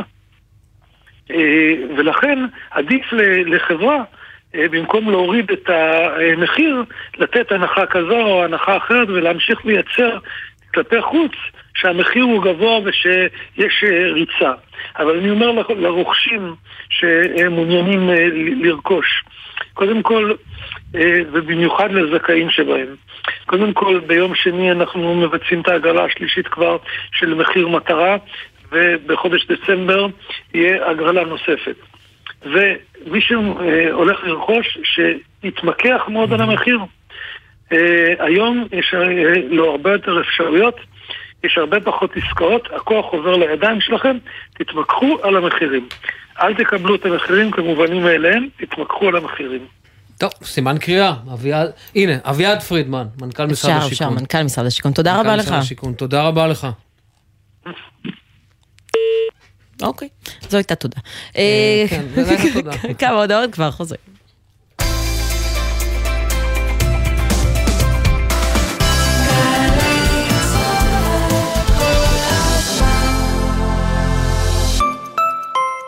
מפקדים, משרתים, עובדים ומתנדבים יקרים. מדבר סגן אלוף רומן שטיבלמן, ראש ענף הבטיחות בעבודה, באש ובחומרים מסוכנים. מ-13 עד 17 בנובמבר יתקיים שבוע הבטיחות הצה"לי. ב-14 בנובמבר, יום שני, יתקיים יום שידורים מיוחד בסימן יוצרים תרבות של בטיחות, שנעמיק בו בנושא הבטיחות בעבודה, באש ובחומרים מסוכנים. יום השידורים נועד לשיפור תרבות הבטיחות בצה"ל ולשמירה על חייהם ובריאותם של פקודינו. השתתפו ביום השידורים בכירים ומומחים מתחומים שונים, שראיינו ביומנים ובלו"ז היחידות. הקישור לשידור יישלח יישלח בסמוך למועד דרך סגלי הבטיחות. ענף הבטיחות בעבודה, באש ובחומרים מסוכנים, איתכם ולמען בטיחותכם.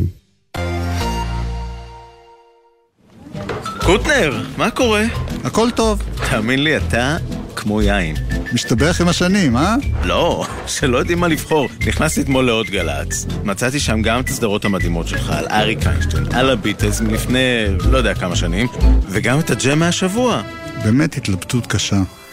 גלי צה"ל גאה להציג עוד גל"צ, זירת התוכן האיכותית בישראל. חפשו את לשונית עוד גל"צ בעמוד הראשי של יישומון גל"צ גלגלצ ותוכלו ליהנות מקשת התכנים המלאה של שידורי גל"צ. חדשות, תרבות, מוסיקה, היסטוריה, תוכניות ארכיון, הופעות חיות, הסכתים ותכנים בלעדיים. היכנסו עכשיו לעוד גל"צ ביישומון גל"צ גלגלצ. סוף השבוע מתנגן לי בגלי צה"ל. מחר ב-10 בלילה, יונתן מודילבסקי חוגג יום הולדת לזהבה בן. ב-11 אייל כהן מארח את המוזיקאית מאיה דוניץ. ובשבת ב-7 בבוקר, בו שיר עברי. יורם רותם משוחח עם המלחין יאיר מילר. וב-2 הדרן, קונצרט מחווה ליוסי בנאי עם הפילהרמונית הישראלית בציון 16 שנה לפטירתו. סוף השבוע מתנגן לי בגלי צה"ל. עכשיו בגלי צה"ל, אמיר בר שלום וחן ליברמן. עכשיו לפינה שקיבלנו בירושה, ואני מאוד מבסוטה מהירושה הזאת, פינת נפלת חזק. כוכבים משתפים בפדיחות על הבמה.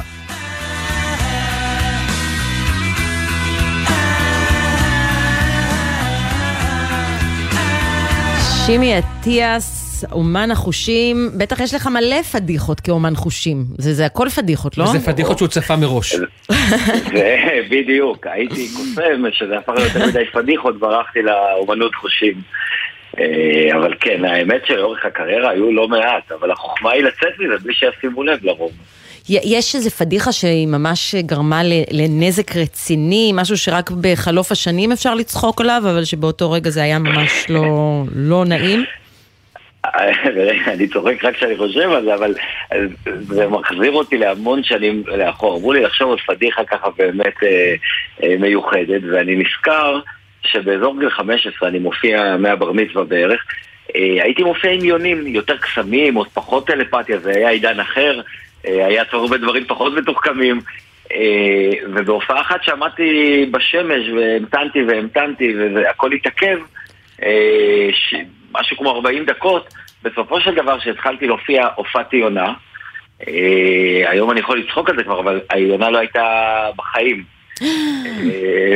כן, אני מקווה היא מתה במהלך 40 הדקות שחיכית לעלות עם המופע? כי, כי מה, מה קרה כן. ב-40 דקות האלה?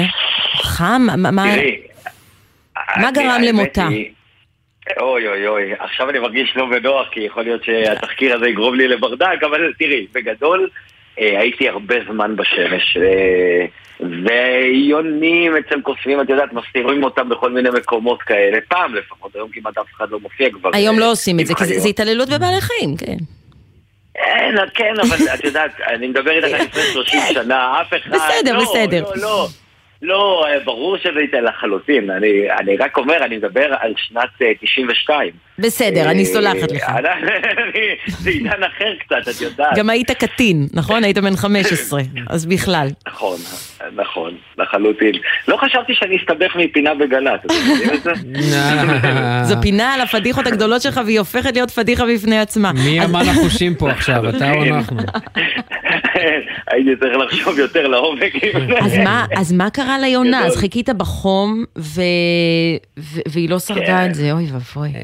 תראי, הוצאתי, הייתי מתחיל את המופע, עם פפיון הייתי מופיע, ואבנט כזה, אם אתם אה, מכירים מהעבר.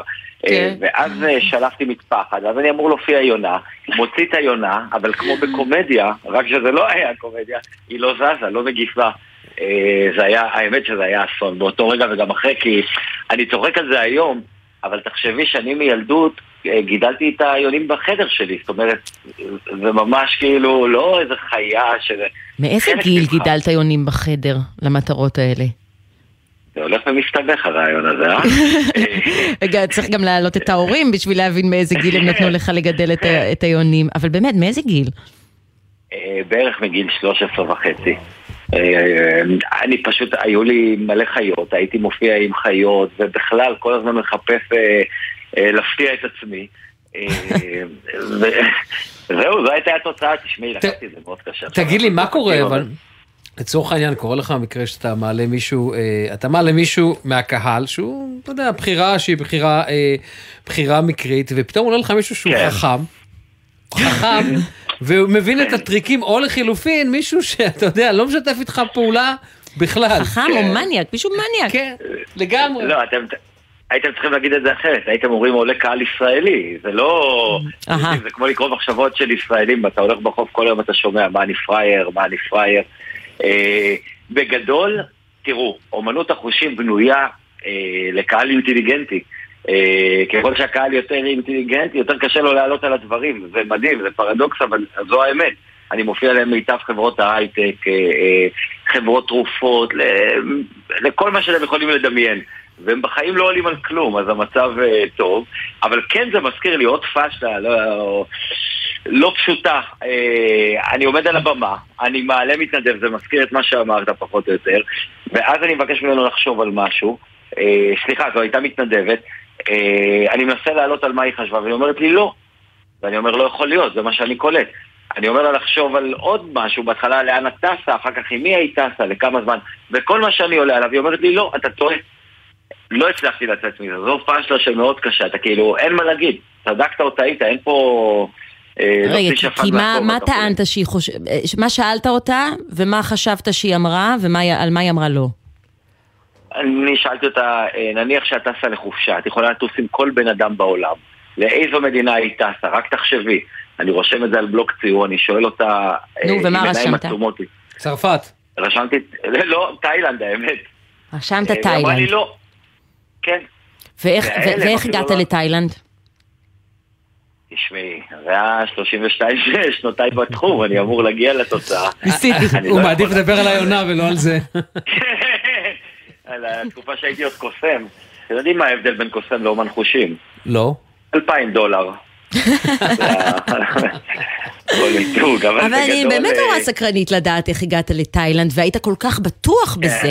רגע, אז מה קורה? אז היא אומרת לא על כל דבר, ואז נגמר לא, המופע, לא, לא. מייבשת אותך. אני עומד, האמת מיובש, זה לא קורה לי כמעט, אני בדרך כלל יוצא מהכל פה, אני גם חצי סטנדאפ במהותי, אז הכל מסתדר, פה אתה אומר, אין, אני אבוד. מסתיים המופע, אני ישר בדאון מזה, אני אומר לעצמי, לא יכול להיות, רק זה בראש, ניגשת אליי אותה בחורה ואומרת לי, תשמע, אני מצטערת, אה, שיקרתי, אתה צדקת. אני אומר לה, מה? למה? איך? משהו? מה אומרים לשלוש מאות איש שהיו פה עכשיו שחושבים שאני פישלתי וזה מה שהם זוכרים? אין. אז נפש האדם היא דבר היא מורכב. הסבירה את עצמה, כי אם כבר היא באה והתנצלה. לא? לא, אני גם לא חקרתי, כי את יודעת, אני, אני מופיע באמת שנים ופגשתי את כל היא סוגי האנשים. צחקה, היא מה... מה- מה... אינטראקציה מאוד מוזרה. אה, הייתה. לה תגובה, תגובה. די מוזרה. היא סוג של, או שחששה, או שהיא חשבה ש... אז כאומן חושים לא אתה צריך, להגיד. אה, אתה צריך ללמוד אה, לבחור את הקהל. כן, לייבא קהל את אומרת, לא, האמת שתשמעי, לפני כמה שנים עשיתי תוכנית ברשת בשם יפיל את המאסטר והגיע לכאן אורח מחו"ל, אחד הגדולים בתחום, מקס מי- מייבן, ואחרי שהוא הופיע לשני ישראלים ככה באקראיות ברחוב, הוא אמר לי, תקשיב, מי שעובר את הקהל הישראלי, עובר כל קהל בעולם. אה, ו- וזו האמת, כי הקהל שלנו מתוקם, ואתה מופיע באירופה או בארצות הברית, מכל דבר מתלהבים. ופה, אה, אל תעבוד עליי, מה שנקרא. אבל זה אתגר וזה כיף גדול. ואתם מוזמנים לחוות. חמישי הבא, 17 לחודש, מופת ראשון. חגיגה על חושית עם בירות עליי ופיצוחים, רגע לפני המונדיאל.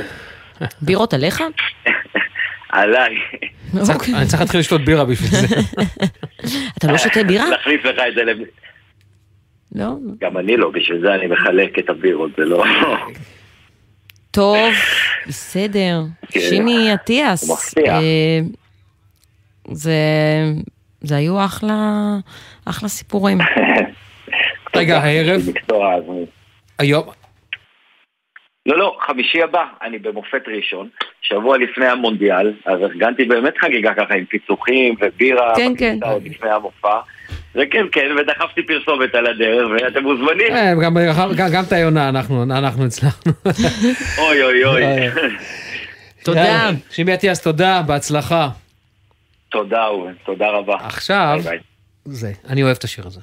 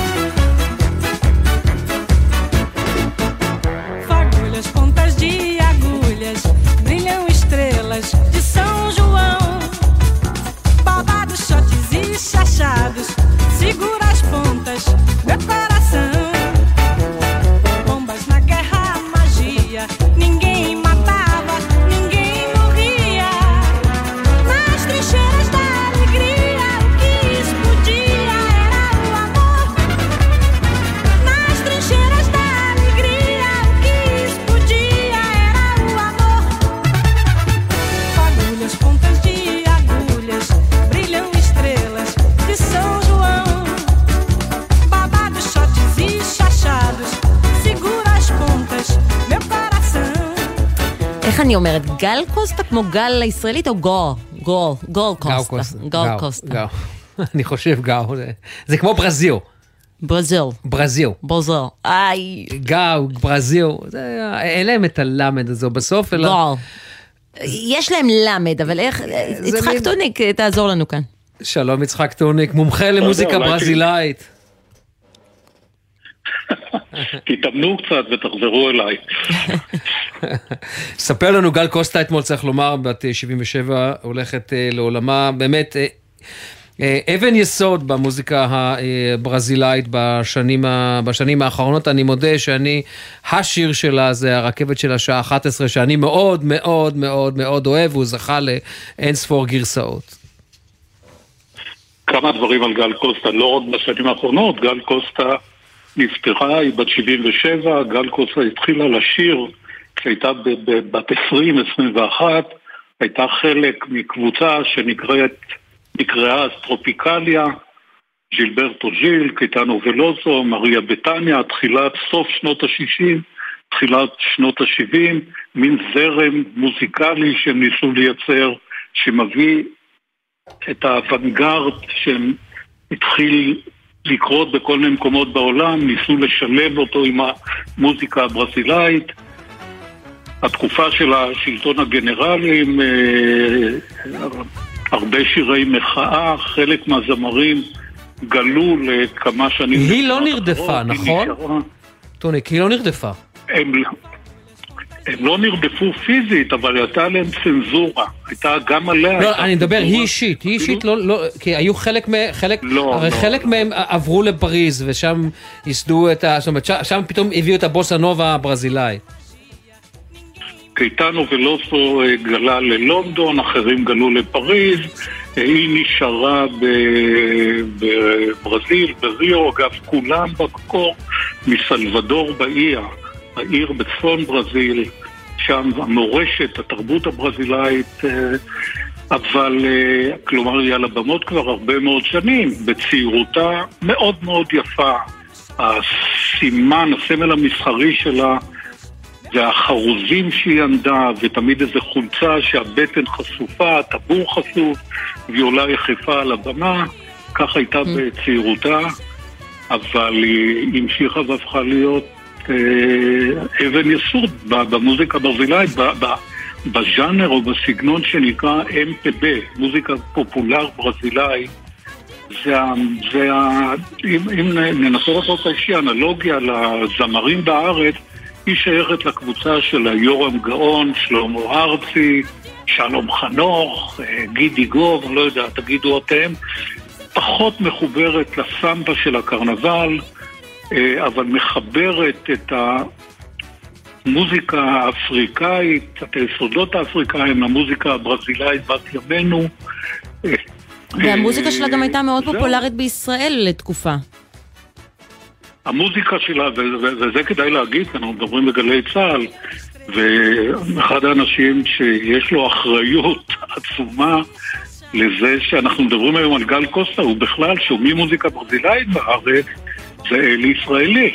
זיכרונו אלי לברכה. ישראלי, אה, שהיה אז, אני חושב, השדר, שדר הרדיו מספר אחד. והייתה לו תוכנית יומית בגלי צה"ל. תשע בבוקר, נכון זה היה? התוכנית היומית. אה, כאן דובר על תוכנית צהריים, הוא שידר בכל השעות, היה לו גם ציפורי לילה ברזילאיות, הייתה לו תוכנית צהריים יומית, והשיר שסיים את התוכנית היה באמת השיר שאתה מאוד אוהב, וכולנו מאוד אוהבים, הרכבת של שעה 11, טרם דה אונזה, שאלי ישראלי איכשהו מצא את הביצוע שלה באיזה תקליט שהיא הוציאה, ויש סיפור נורא נורא נחמד, נורא נורא מעניין. מי שהביא אותה, היא הייתה פעמיים בארץ.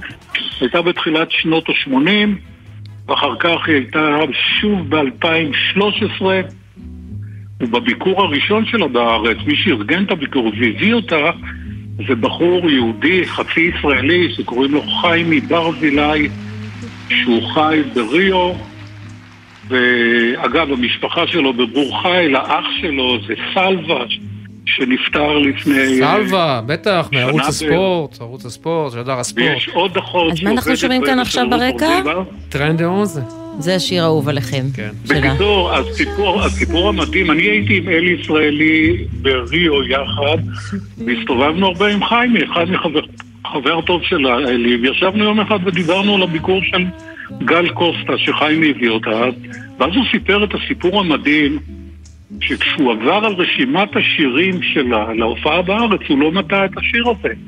אז הוא אמר לה, תשמעי, בארץ מכירים אותך בזכות השיר הזה. היא אומרת, כן, אבל לא תכננתי בכלל להכניס אותו ל- ל- ל- ל- ל- לרשימת השירים, ואני שנים לא שרה את זה.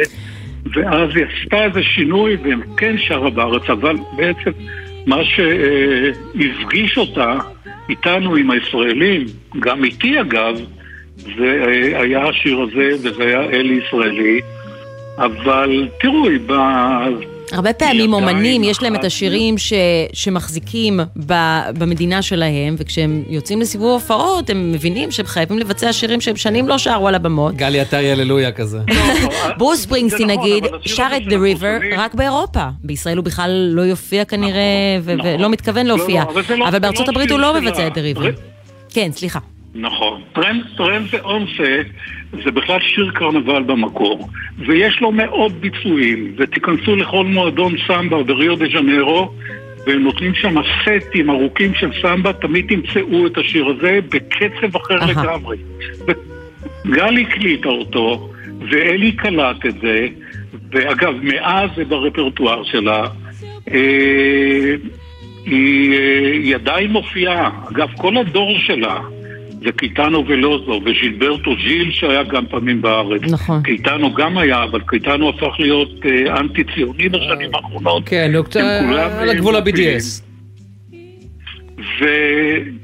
והיא עדיין סיפור של אגדה בברזיל. בכל מקום שיש קונצרט שלה, הכרטסים יימכרו הרבה הרבה הרבה לפני ההופעה אה, עם משהו באמת. ומה עוד יש? זה- עוד דבר שהיא הייתה ידועה בו ודאגו לספר בעיתונים זה כל, על כל האהבות שלה, בעיקר לנשים. בעיקר. אה, היא שיר... לא רק. אה? אתה אומר בעיקר, לא רק. איזה אוזן חדה. לא, לא, לא רק, לא רק. אני חושב שהייתה נשואה פעם אחת, והייתה נשואה לגבר כמובן, ולבחור שהיה חלק מה... מאותו זרם של הטרופיקליה, שהוא זמר שעדיין חי, ששמו תום זה, שהוא נשוי לאישה עדיין, אבל אחר כך היה הסיפורים המפורסמים שלה. היו חיו את החיים. בעיקר עם נשים היא הופיעה, היא המשיכה להופיע כל שנותיה, או שהיא... כל הזמן, פרש- גם אה, עכשיו כן? היא הייתה... היא ביטלה הופעה ממש לא מזמן, ממש לפני שבועיים. נכון, כן. לא הופיעה הרבה מאוד, אבל כל הופעה שלה, כרטיסים נמכרים הרבה מראש, והיא בעיקר הופיעה במקומות גדולים, לא במועדונים כן. קטנים. היא הופיעה גם בפסטיבלים. וגם, אה, אני ראיתי אותה בפריז למשל, לפני עשרות שנים. שאלה אחרונה אחרונה, כמה פעמים ראית אותה? אה, אני חושב שראיתי אותה קרוב לעשר פעמים, אני חושב. יפה מאוד. טוב. יצחק טוניק, תודה רבה לך. תודה. בונו- בונויצ'י.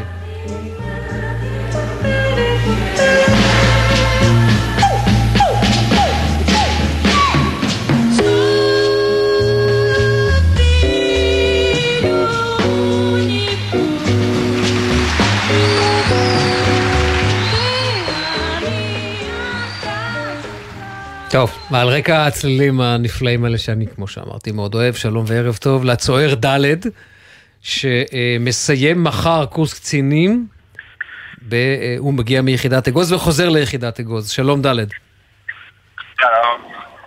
אז אה, בוא קודם כל ספר לנו אה, על ההחלטה שלך לצאת לקורס קצינים, והנסיבות היו כאן, אה, בוא נגיד כך, מאוד מיוחדות.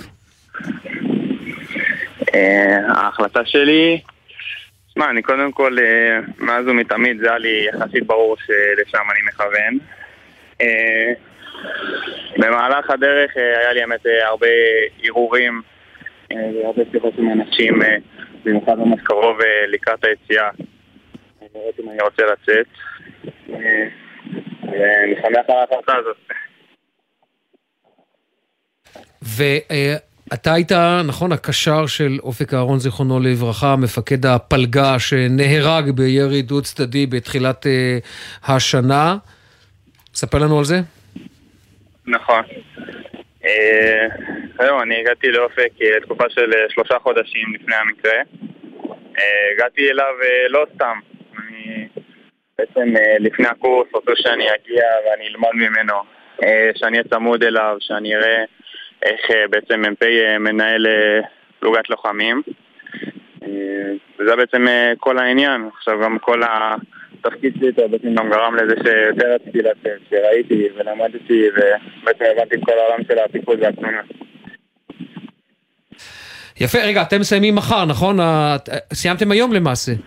לא, סיימנו היום, ממש לפני שעה.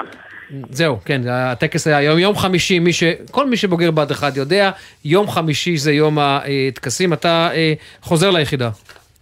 נכון. יפה. טוב, ד', שיהיה בהצלחה, שמור על עצמך. תודה גם- רבה. וגם על החיילים שלך.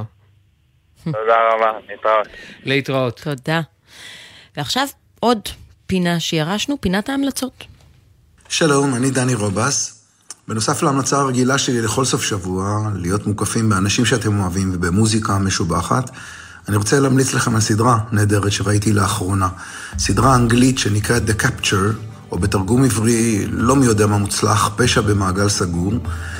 למרבית הפתעה זו סדרה שאף דרקון לא מתנפל עליכם בה ואין בה אף גיבור על, אלא היא עוסקת דווקא בעולם המפחיד שנמצא מאוד קרוב אלינו של דיפ פייק ושל תוכנות זיהוי פנים, והדרך של אנשים לעשות מניפולציות בעולם הזה ולשלוט על חיינו.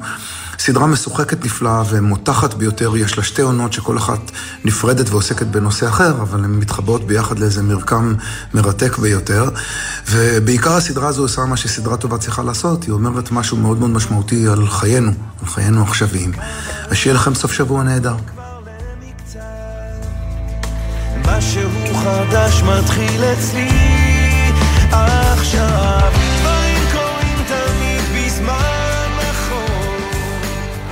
תודה לדני, רובס. כן, תודה לדני מה. התוכניות בסופש? אה, מה זה חיכיתי לשבת חורפית? אה, כי רצית צ'ונט. לא, לא רחוק אבל, את לא רחוקה. אני... מרק עוף. לא, אבל איזה תבשיל כזה גדול בתנור, תבשיל קדרה בתנור, ואת יודעת, אה, אני קורא לזה שבת בטרנינג. כן. מכירה את התופעה? שוב, מימים ש... שלא היו לי שני ילדים קטנים, שאי אי אפשר להישאר בטרנינג, חייבים, אפשר להישאר בטרנינג, אבל חייבים לצאת החוצה עם הטרנינג הזה. כלומר, אי אפשר להישאר בבית. זה סיוט להישאר בבית עם ילדים קטנים. לנו יש אה, פיקניק של הגן בשבת, אז, אה, אז אני מצפה לזה. אני במקום בחיים שאני ממש מצפה לפ... לפיקניק הזה. וחפירות בקבוצת וואטסאפ, כל אחד מביא מה? אני צריכה לבדוק, אני לא זוכרת. אבל אתה יודע, את, אני אכניס טיפה פוליטיקה לעניין הזה. יש אה, מישהי בגן שלא יכולה להגיע בגלל שאין לה רכב, ואין תחבורה ציבורית בשבת. ו... וזה מבאס, ברור, בסוף היא תגיע, אנחנו נסדר ויהיו טרמפים ויהיה מי שייקח אותה. אבל סתם מחשבה, אפרופו הבחירות האחרונות, כי בכל זאת תחבורה ציבורית בשבת זה כן משהו שקצת עלה בדיבורים, אה, בדיבורים על הרכבת הקלה, וזה חלום של הרבה חילונים במדינה הזאת, שרק הולך ונראה ממש בלתי אפשרי. אין, זה מתרחק אה, בהקשר הזה. הצלחתי להשחיל את זה לתוך הסיפור על בדיוק, הפיקניק לסוף של שבוע, לסוף הגן. שבוע בטרנינג. כן, היה לי אה, עונג. יופי, יופי, אני שמחה לשמוע, גם לי. מאוד נחמד. ונמשיך כך, אמיר. אינשאללה. אנחנו נתראה בשבוע הבא, לא לפני שנגיד גם תודה לרועי ולד, שערך אותנו, העורך הראשי של יומן סיכום השבוע, ולצוות, נמרוד פפרני, אמיתי ליפשיץ, על הביצוע הטכני, אור מטלון ואורי ריב או ריב? ריב. ריב. ריב? ריב. ריב. עורכת הדיגיטל מיה אורן, ומיד אחרינו יש את אה, דור גול אוברמן עם העתיד, העתיד. עכשיו. אחלה סופש. אחלה סופש שיהיה, אמיר. נשתמע. בזמן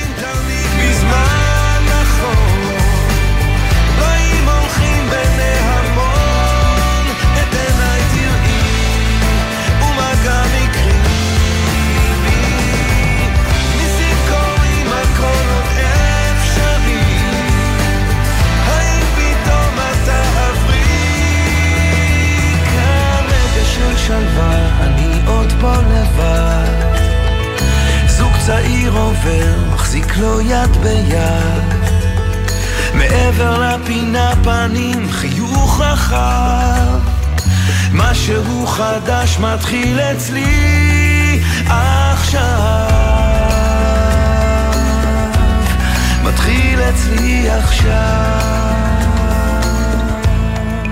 בחסות רשת ביתילי, המציעה 40 עד 80 אחוזי הנחה לרגל שופינג אייל. מי אמר קניות לבית ולא קיבל? באתר ובסניפי ביתילי, כפוף לתקנון. בחסות מחסני חשמל, המציעה מבצעי Black Friday בכל חודש נובמבר. מבצעי נובמבר ברשת מחסני חשמל. בחסות אוטודיפו, המציעה מצברים לרכב עד השעה תשע בערב בסניפי הרשת, כולל התקנה חינם. כי כדי להחליף מצבר, לא צריך להחליף לשעות עבודה יותר נוחות. אוטודיפו.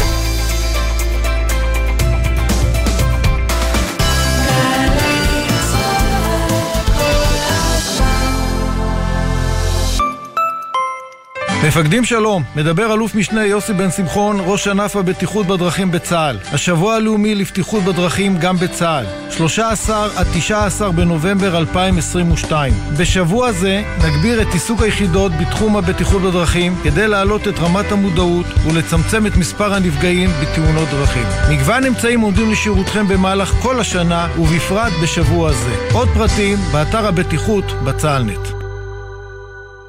נהגים, כאן גיא הוחמן. כשאני רוכב על אופניים חשמליים או גלגינוע קורקינט חשמלי בכביש, אני בדיוק כמוכם.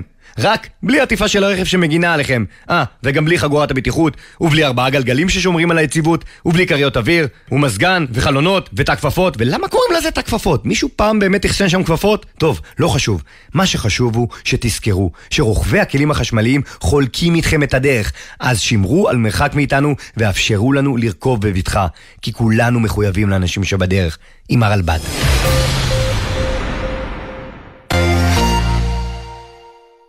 שישי בשש, סוף סוף קצת שקט. אפשר לשמוע ציוץ של ציפור, רשרוש של עיתון, נחירות של שנץ, אבל כדאי לשמוע את שש בשישי. אנשי תרבות, חברה וספורט באים לאולפן גלי צה"ל עם שש תובנות, גילויים חדשים או סיפורים אישיים מהשבוע החולף. והפעם, אילי בוטנר. מחר, שש בערב, גלי צה"ל. מיד אחרי החדשות, דרור גלוברמן.